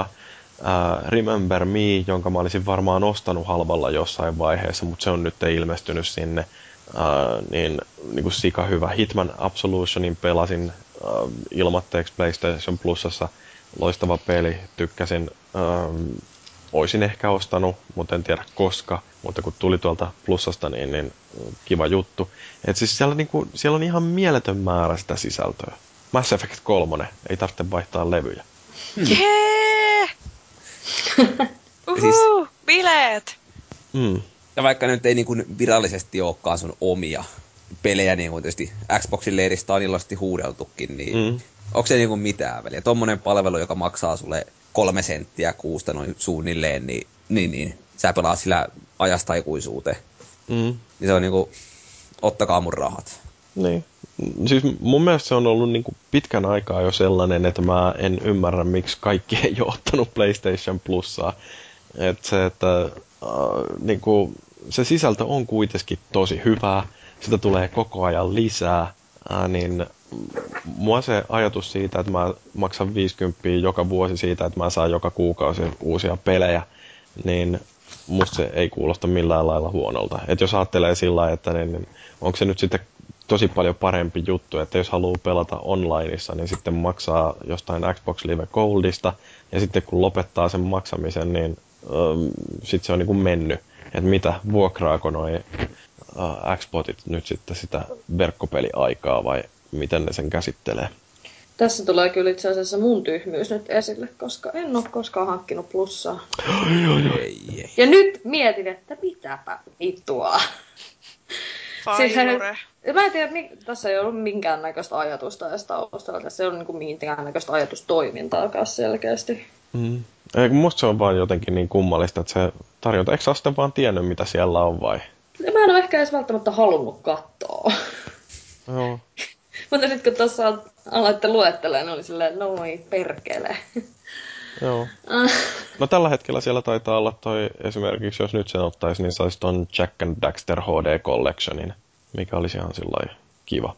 Enpä sitäkään sitten joutunut ostamaan, kun sekin tuli plussasta. Mutta niin kuin Marvel on neljästoista kuudetta kaksituhattakaksitoista kirjoittanut foorumille, en tajua, miten plussalaisille tarjotaan noin hyviä ilmaispelejä. Ja Riksa on kuudes kuudetta kaksituhattakaksitoista kirjoittanut, että sata kaksikymmentä gigainen kovalevy huutanut monta vuotta jo hoosiannaa, niin nämä on vähän tällaisia, että jos ei mulla olisi tuota viisisataa gigaista kovalevyä, niin en tiedä mitä niillä kaikilla tekisi, että nyt että voi olla, että se teränen tarvitsee laittaa tuonne Pleikka neloseen heti alussa, että edes hetken aikaa selviää. Et kyllä tota noin, niin onhan se nyt siis tuollaisena pelipalveluna niin niin eri planeetalta kuin mikään kenenkään muun tarjoama. Vai väittääkö joku vastaan? Kukaan ei väitä vastaan. Syvä hiljaisuus, se on myöntymisen merkki. Mm. No sitten myöskin tota, yksi semmoinen juttu, mikä on myöskin ollut jonkinnäköinen osoitus siitä, että Sony on päässyt paljon paremmin kärryille siitä, mikä pelaajiin vetoaa, niin Kevin Butler-mainokset. Nehän oli hauskoja. Mä en oikeasti muista. Mä en ole varmasti nähnyt niitä. En mäkään. Siis, siis, en oo minäkään. Mä muistan vaan skandaalista, kun se tekee vai... Sen kannattaisi harrastaa videopelejä. Niin. Joo, eikö siis tota... Nehän oli vaan ihan loistavia sillä lailla. Kun niissä oli sopivasti huumoria, niissä esiteltiin hyvin sitä, että mitä kaikkea tuolla Pleikka kolmosella pystyy tekemään. Ja, ja tota... Kevin Butlerilla oli aina hienoja titteleitä, että mitä sen toimenkuvaan kuuluu. No, ei siitä sitten enempää. Tietysti yksi semmoinen juttu, mikä Sonylla on jatkuvasti ollut vahvaa, niin omiin peleihin panostaminen. Ja Naughty Dogin on mainittu, mutta kyllähän sieltä löytyy paljon sellaista vähemmänkin tunnettua kamaa, että That Game Companyn kanssa on ainakin syntynyt ihan hyviäkin yhteistyöhedelmiä. Vai oliko joku pelannut sitä Journeyä? No kyllähän se on ehkä tullut tuossa pelattua läpi. Kyllähän se saattoi puhuta aika vahvasti myöskin. Hmm. Ja kyllähän se saattaa myös olla se, että se on tämän sukupolven top kolme pelejä. Mm. No mitäs nämä tuoreimmat Puppeteerit ja Beyondit? Puppeteeri jäänyt testaamatta, mutta Beyond oli kyllä siis... Siinä oli omat ongelmansa joo, mutta oli se myöskin ihan häikäisevä kokemus. Siis mä en ole Heavy Rainia pelannut vieläkään. Suosittelen. No siis kyllä, ja mä oottelen oikeastaan vaan, että se olisi tonne Pleikkari Plussaan. Tai sen löytäisi jostakin. Mutta tota... Kyllä sitä löytyy aika halvallakin tällä hetkellä, mutta se oli mulle sellainen aika pysäyttävä kokemus silloin aikanaan. Mm. Mä oon paha ihminen, mä en ole kokeillut noista mitään. No, mitäs, mitäs hyviä hetkiä sä oot sitten kokenut? No, nyt kun sä kysyt on tuolla, niin mulla ei tule yhtään mieleen. Voi helvetti, voi perkele. Ei tää ole todellista. No, mä voin tähän väliin kertoa mun ehdottomasti hienoimman. Hyvä, pelasta mut. Ja se on Skyrim. Mulla on se boksilla. Se, no, ilmaisen paskaa. Mulla on se P C:llä. Mut mä oon pelannut vaan Pleikka kolmosella. Mm. Joo, kyllähän noita m- hyviä muistoja tuolta Pleikka kolme ajalta on löytynyt. Että ne, ne... Alice Madness Returns. Jumalauta, se on hyvä. Ukkosen Jumala on kirjoittanut tuonne Twitteriin, että P S kolmesta jäänyt mieleen Naughty Dogin jumalaisen upeat pelit ja online-väännöt C O D neljä ja World at Warin kanssa sekä Kuningas Mag. Mag on kyllä sellainen peli, että se, äh, se oli yllättävän hyvin toimiva peli, joka onnistui, äh, niin kuin, äh, ne perusteli sen hyvin, että minkä takia sata kaksikymmentäkahdeksan vastaan sata kaksikymmentäkahdeksan voi olla ihan mielettömän hyvä online verkkosotamuoto. Että se on vaan jotain, mitä missään muussa pelissä ei ole onnistuttu tekemään samalla lailla. Saa näkee, että tuleeko seuraavalla sukupolvella jotain vastaavaa. Luulisi se nyt jotenkin vähän vakioituvan, että mm. vähintään samantyyppinen tulisi tarjolle. Mm. No, mutta toi Sony PlayStation kolmen historia neljässä osassa, niin se on oikeastaan käyty lävitte. Mun oli pakko tähän ottaa vielä tällainen Paolon kahdeskymmenestoinen yhdestoista kaksituhattakuusi foorumille heittämä ajatus.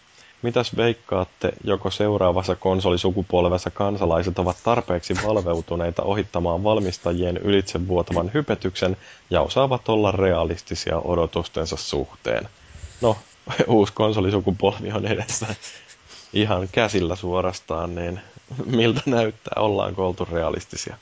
Kyllä se sukupolvi on vaihtunut paitsi konsoleissa, niin tota, myös hypettäjissä. Ja tota, aika moni varmaan niistä, jotka Pleikkari kolmosta ja Xbox kolmesataakuusikymmentä kanssa niitä tappeli poteroissansa, niin tota, ehkä jättäytyy tällä kertaa pois pahimmista sodista, mutta tota, onneksi on tullut uudet junnut sinne kertomaan, että mm. kilpailija on huono. Musta se on ihan hauskaa katsella sillä, että miten noi, on sillä kuitenkin jonkinnäköistä siirtymää tapahtunut, että ne, jotka on hypättänyt silloin aikoinaan Pleikka kolmosta, niin on saattanut hypätä sinne Xboxin leiriin, ja mä luulen, että tässä nyt tällä kertaa, niin ne, jotka on Xboxia hypettänyt, niin sieltä muutama löytää itseänsä sitten seuraavan sukupolvivaihdoksen yhteydessä niin kuin, ö, tuolta sinisemmältä puolelta.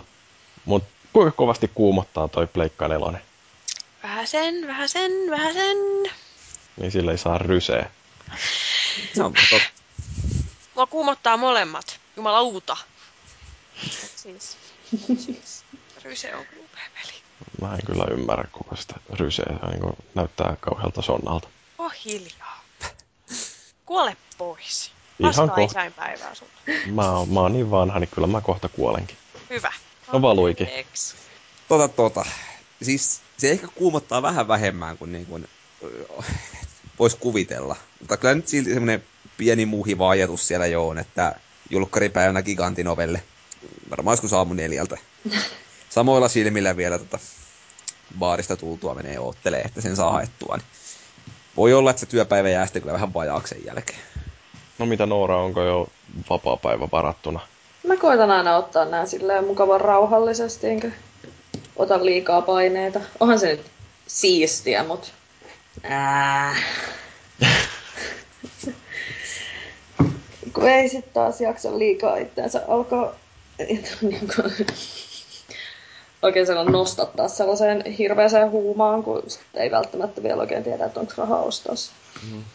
Joo, kyllä mulla niin kun toi kuumotus on ruvennut tässä vähitellen nousemaan. On tota, mitä lähemmäs tota mennään tota julkaisuun, niin sitä vaikeampi todennäköisesti on saada yöllä unta, kun ajattelee, että kohta pääsee hypistelemään sitä ihanaista Uh, muovikuorta ja vaihtelemaan kovalevyä ja katselemaan, miten Kiltsonen grafiikat puhkoo silmät kauneudellaan, mutta niin, niin. Mm, kyllä mä sinne tällä kertaa, kun Helsingissä kertaa olen, niin ajattelin, että meenpä tonne Konsolinetin yömyyntitilaisuuteen, kun ne varmaan tuolla Kamppikeskuksessa sellaisen järjestää, niin siellä seisoskelen varmaan puolen yön aikoihin ja striimailen suoraan videota jonnekin verkkoon siitä, kuinka jengi jonottaa, ja sitten ehkä voi olla, että perjantai-aamuna en mene seitsemältä pelaamaan sählyä, vaan on vielä siinä vaiheessa ihan näkin huumoissa. Mutta oli vielä ihan hauska sellainen vinnie oli, jos haluatte käydä katsomassa, niin tuolla PlayStation kolme-ketjussa, niin viides kahdestoista kaksituhattaseitsemän kello yhdeksäntoista neljäkymmentäviisi on laittanut sinne tällaisen listan australialainen pelisivusto Game Player kertoo kymmenen syytä, miksi P S neljä julkaistaan vuonna kaksituhattaneljätoista. Um, aika hyvin tolleen kuusi vuotta sitten ovat onnistuneet näin lähelle arvaamaan, että minkä, ka- minkä takia tämä Pleikka nelonen menee niin pitkälle. Et tota, sieltä voi käydä vilkaisemassa. Tämä oli hauska lista. Jee. Yeah. Yeah. Mutta me ollaan käsitelty Pleikka kolmosta tällainen teemaan sopivasti kolmisen tuntia. Meni pikkasen pitkäksi. Vähän um, yli kahden tunnin. Niin. Pahoittelut kaikille kuulijoille jälleen kerran. Tällä kertaa sentään oltiin suurimmaksi osaksi selvin päin, vai oltiinko Noora? Oltiinko mitä? Oltiinko selvin päin? No totta kai, huomenna töitä. No eihän sitä nyt podcastia kännissä tehdä. No ei, kyllä tossa vähän oli joulukahvia, mutta ei siitä nyt känniin mene. Joo, eikä muukaan näitä paria rommikolaa lasketa. No. Ei, auttaa vaan nukkumaan paremmin. Joo. Ei tässä muuta. Hypätään tuonne loppukiitoksiin, niin porukka pääsee pois kuuntelemasta meitä. Kuka haluaa aloittaa? Minä. Daniela. Tässä on nyt kolme aivan upeata asiaa. Kahvi, kissat ja Twitter. Mikä siinä Twitterissä on niin hienoa? En mä tiedä, mä vaan rakastan sitä paikkaa. En oo mitään hyvää. Onhan. Säkin Eikä. seuraat mua. No mä laitoin Jyrinkin sinne, mutta siis... Nonni. No, no mä en koskaan twiittaile yhtään mitään. Sama. Kyllä se välillä. Mäkin vastailla. Salasanan keksimiseen meni varmaan siis joku vartti, kun alkoi käymään läpi, kun eihän nyt enää muista, mikä se on sinne. Surevottuisuus aikana. Hmm. Laitat sinne vaan joku kirosanan, ei niitä kukaan arvaa. Niin. Mistä tuli mieleen, että mä luin jostain, että paljon kirosanoja käyttävät ihmiset on rehellisempiä ja luotettavampia kuin muut. Mä en oikein tiedä, että perustuuko tämä johonkin oikein tutkimukseen tällainen väite, mutta niin, niin mä haluan uskoa, että toi on totta. Perkele. Ja juman kautta näin on. No mitä Valuikin, onko sulla jotain sanottavaa vielä? No ei, mulla on varmaan mitään sen kummempaa. Mä voisin oikeastaan kiittää siitä, että jokaisen mun boksiin sitten pöllii tätä, että tässä on oikeastaan niin säästy hirveätä vaivaa, kun tarvitsee säilyttää sitä sitten niin mm. puolen vuoden päästä. Vaikka nyt olikin se hieno R kaksi D kaksi malli, mutta... Siis kuka sen pölli ja mitenkä? Mit, mitä no, se voit antaa? Siis, jumalauta! Se oli, siis, se oli siis lainassa ja siellä sitten kävi vähän pitkäkyntisiä... Vai kävikö?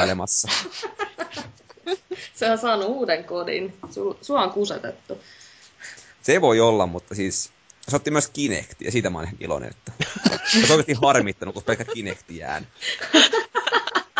No, mutta sehän olisi ollut oikein kunnon mulkun toimintaa. Ei, mutta sehän voi vähän olla, niin että tässä tuodaan sulla vielä takas.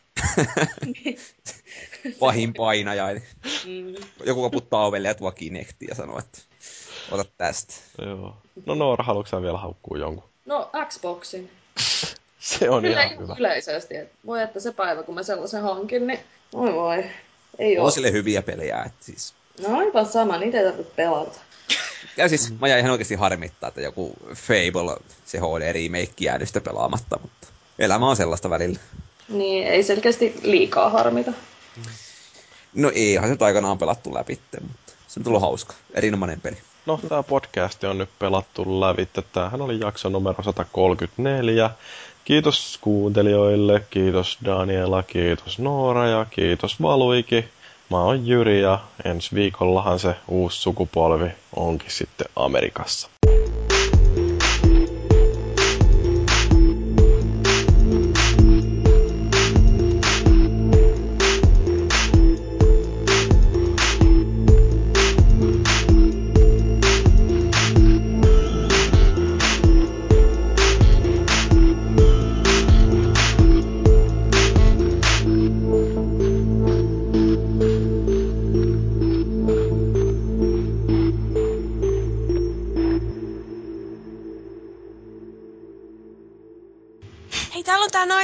Mä olin kylpyammeessa.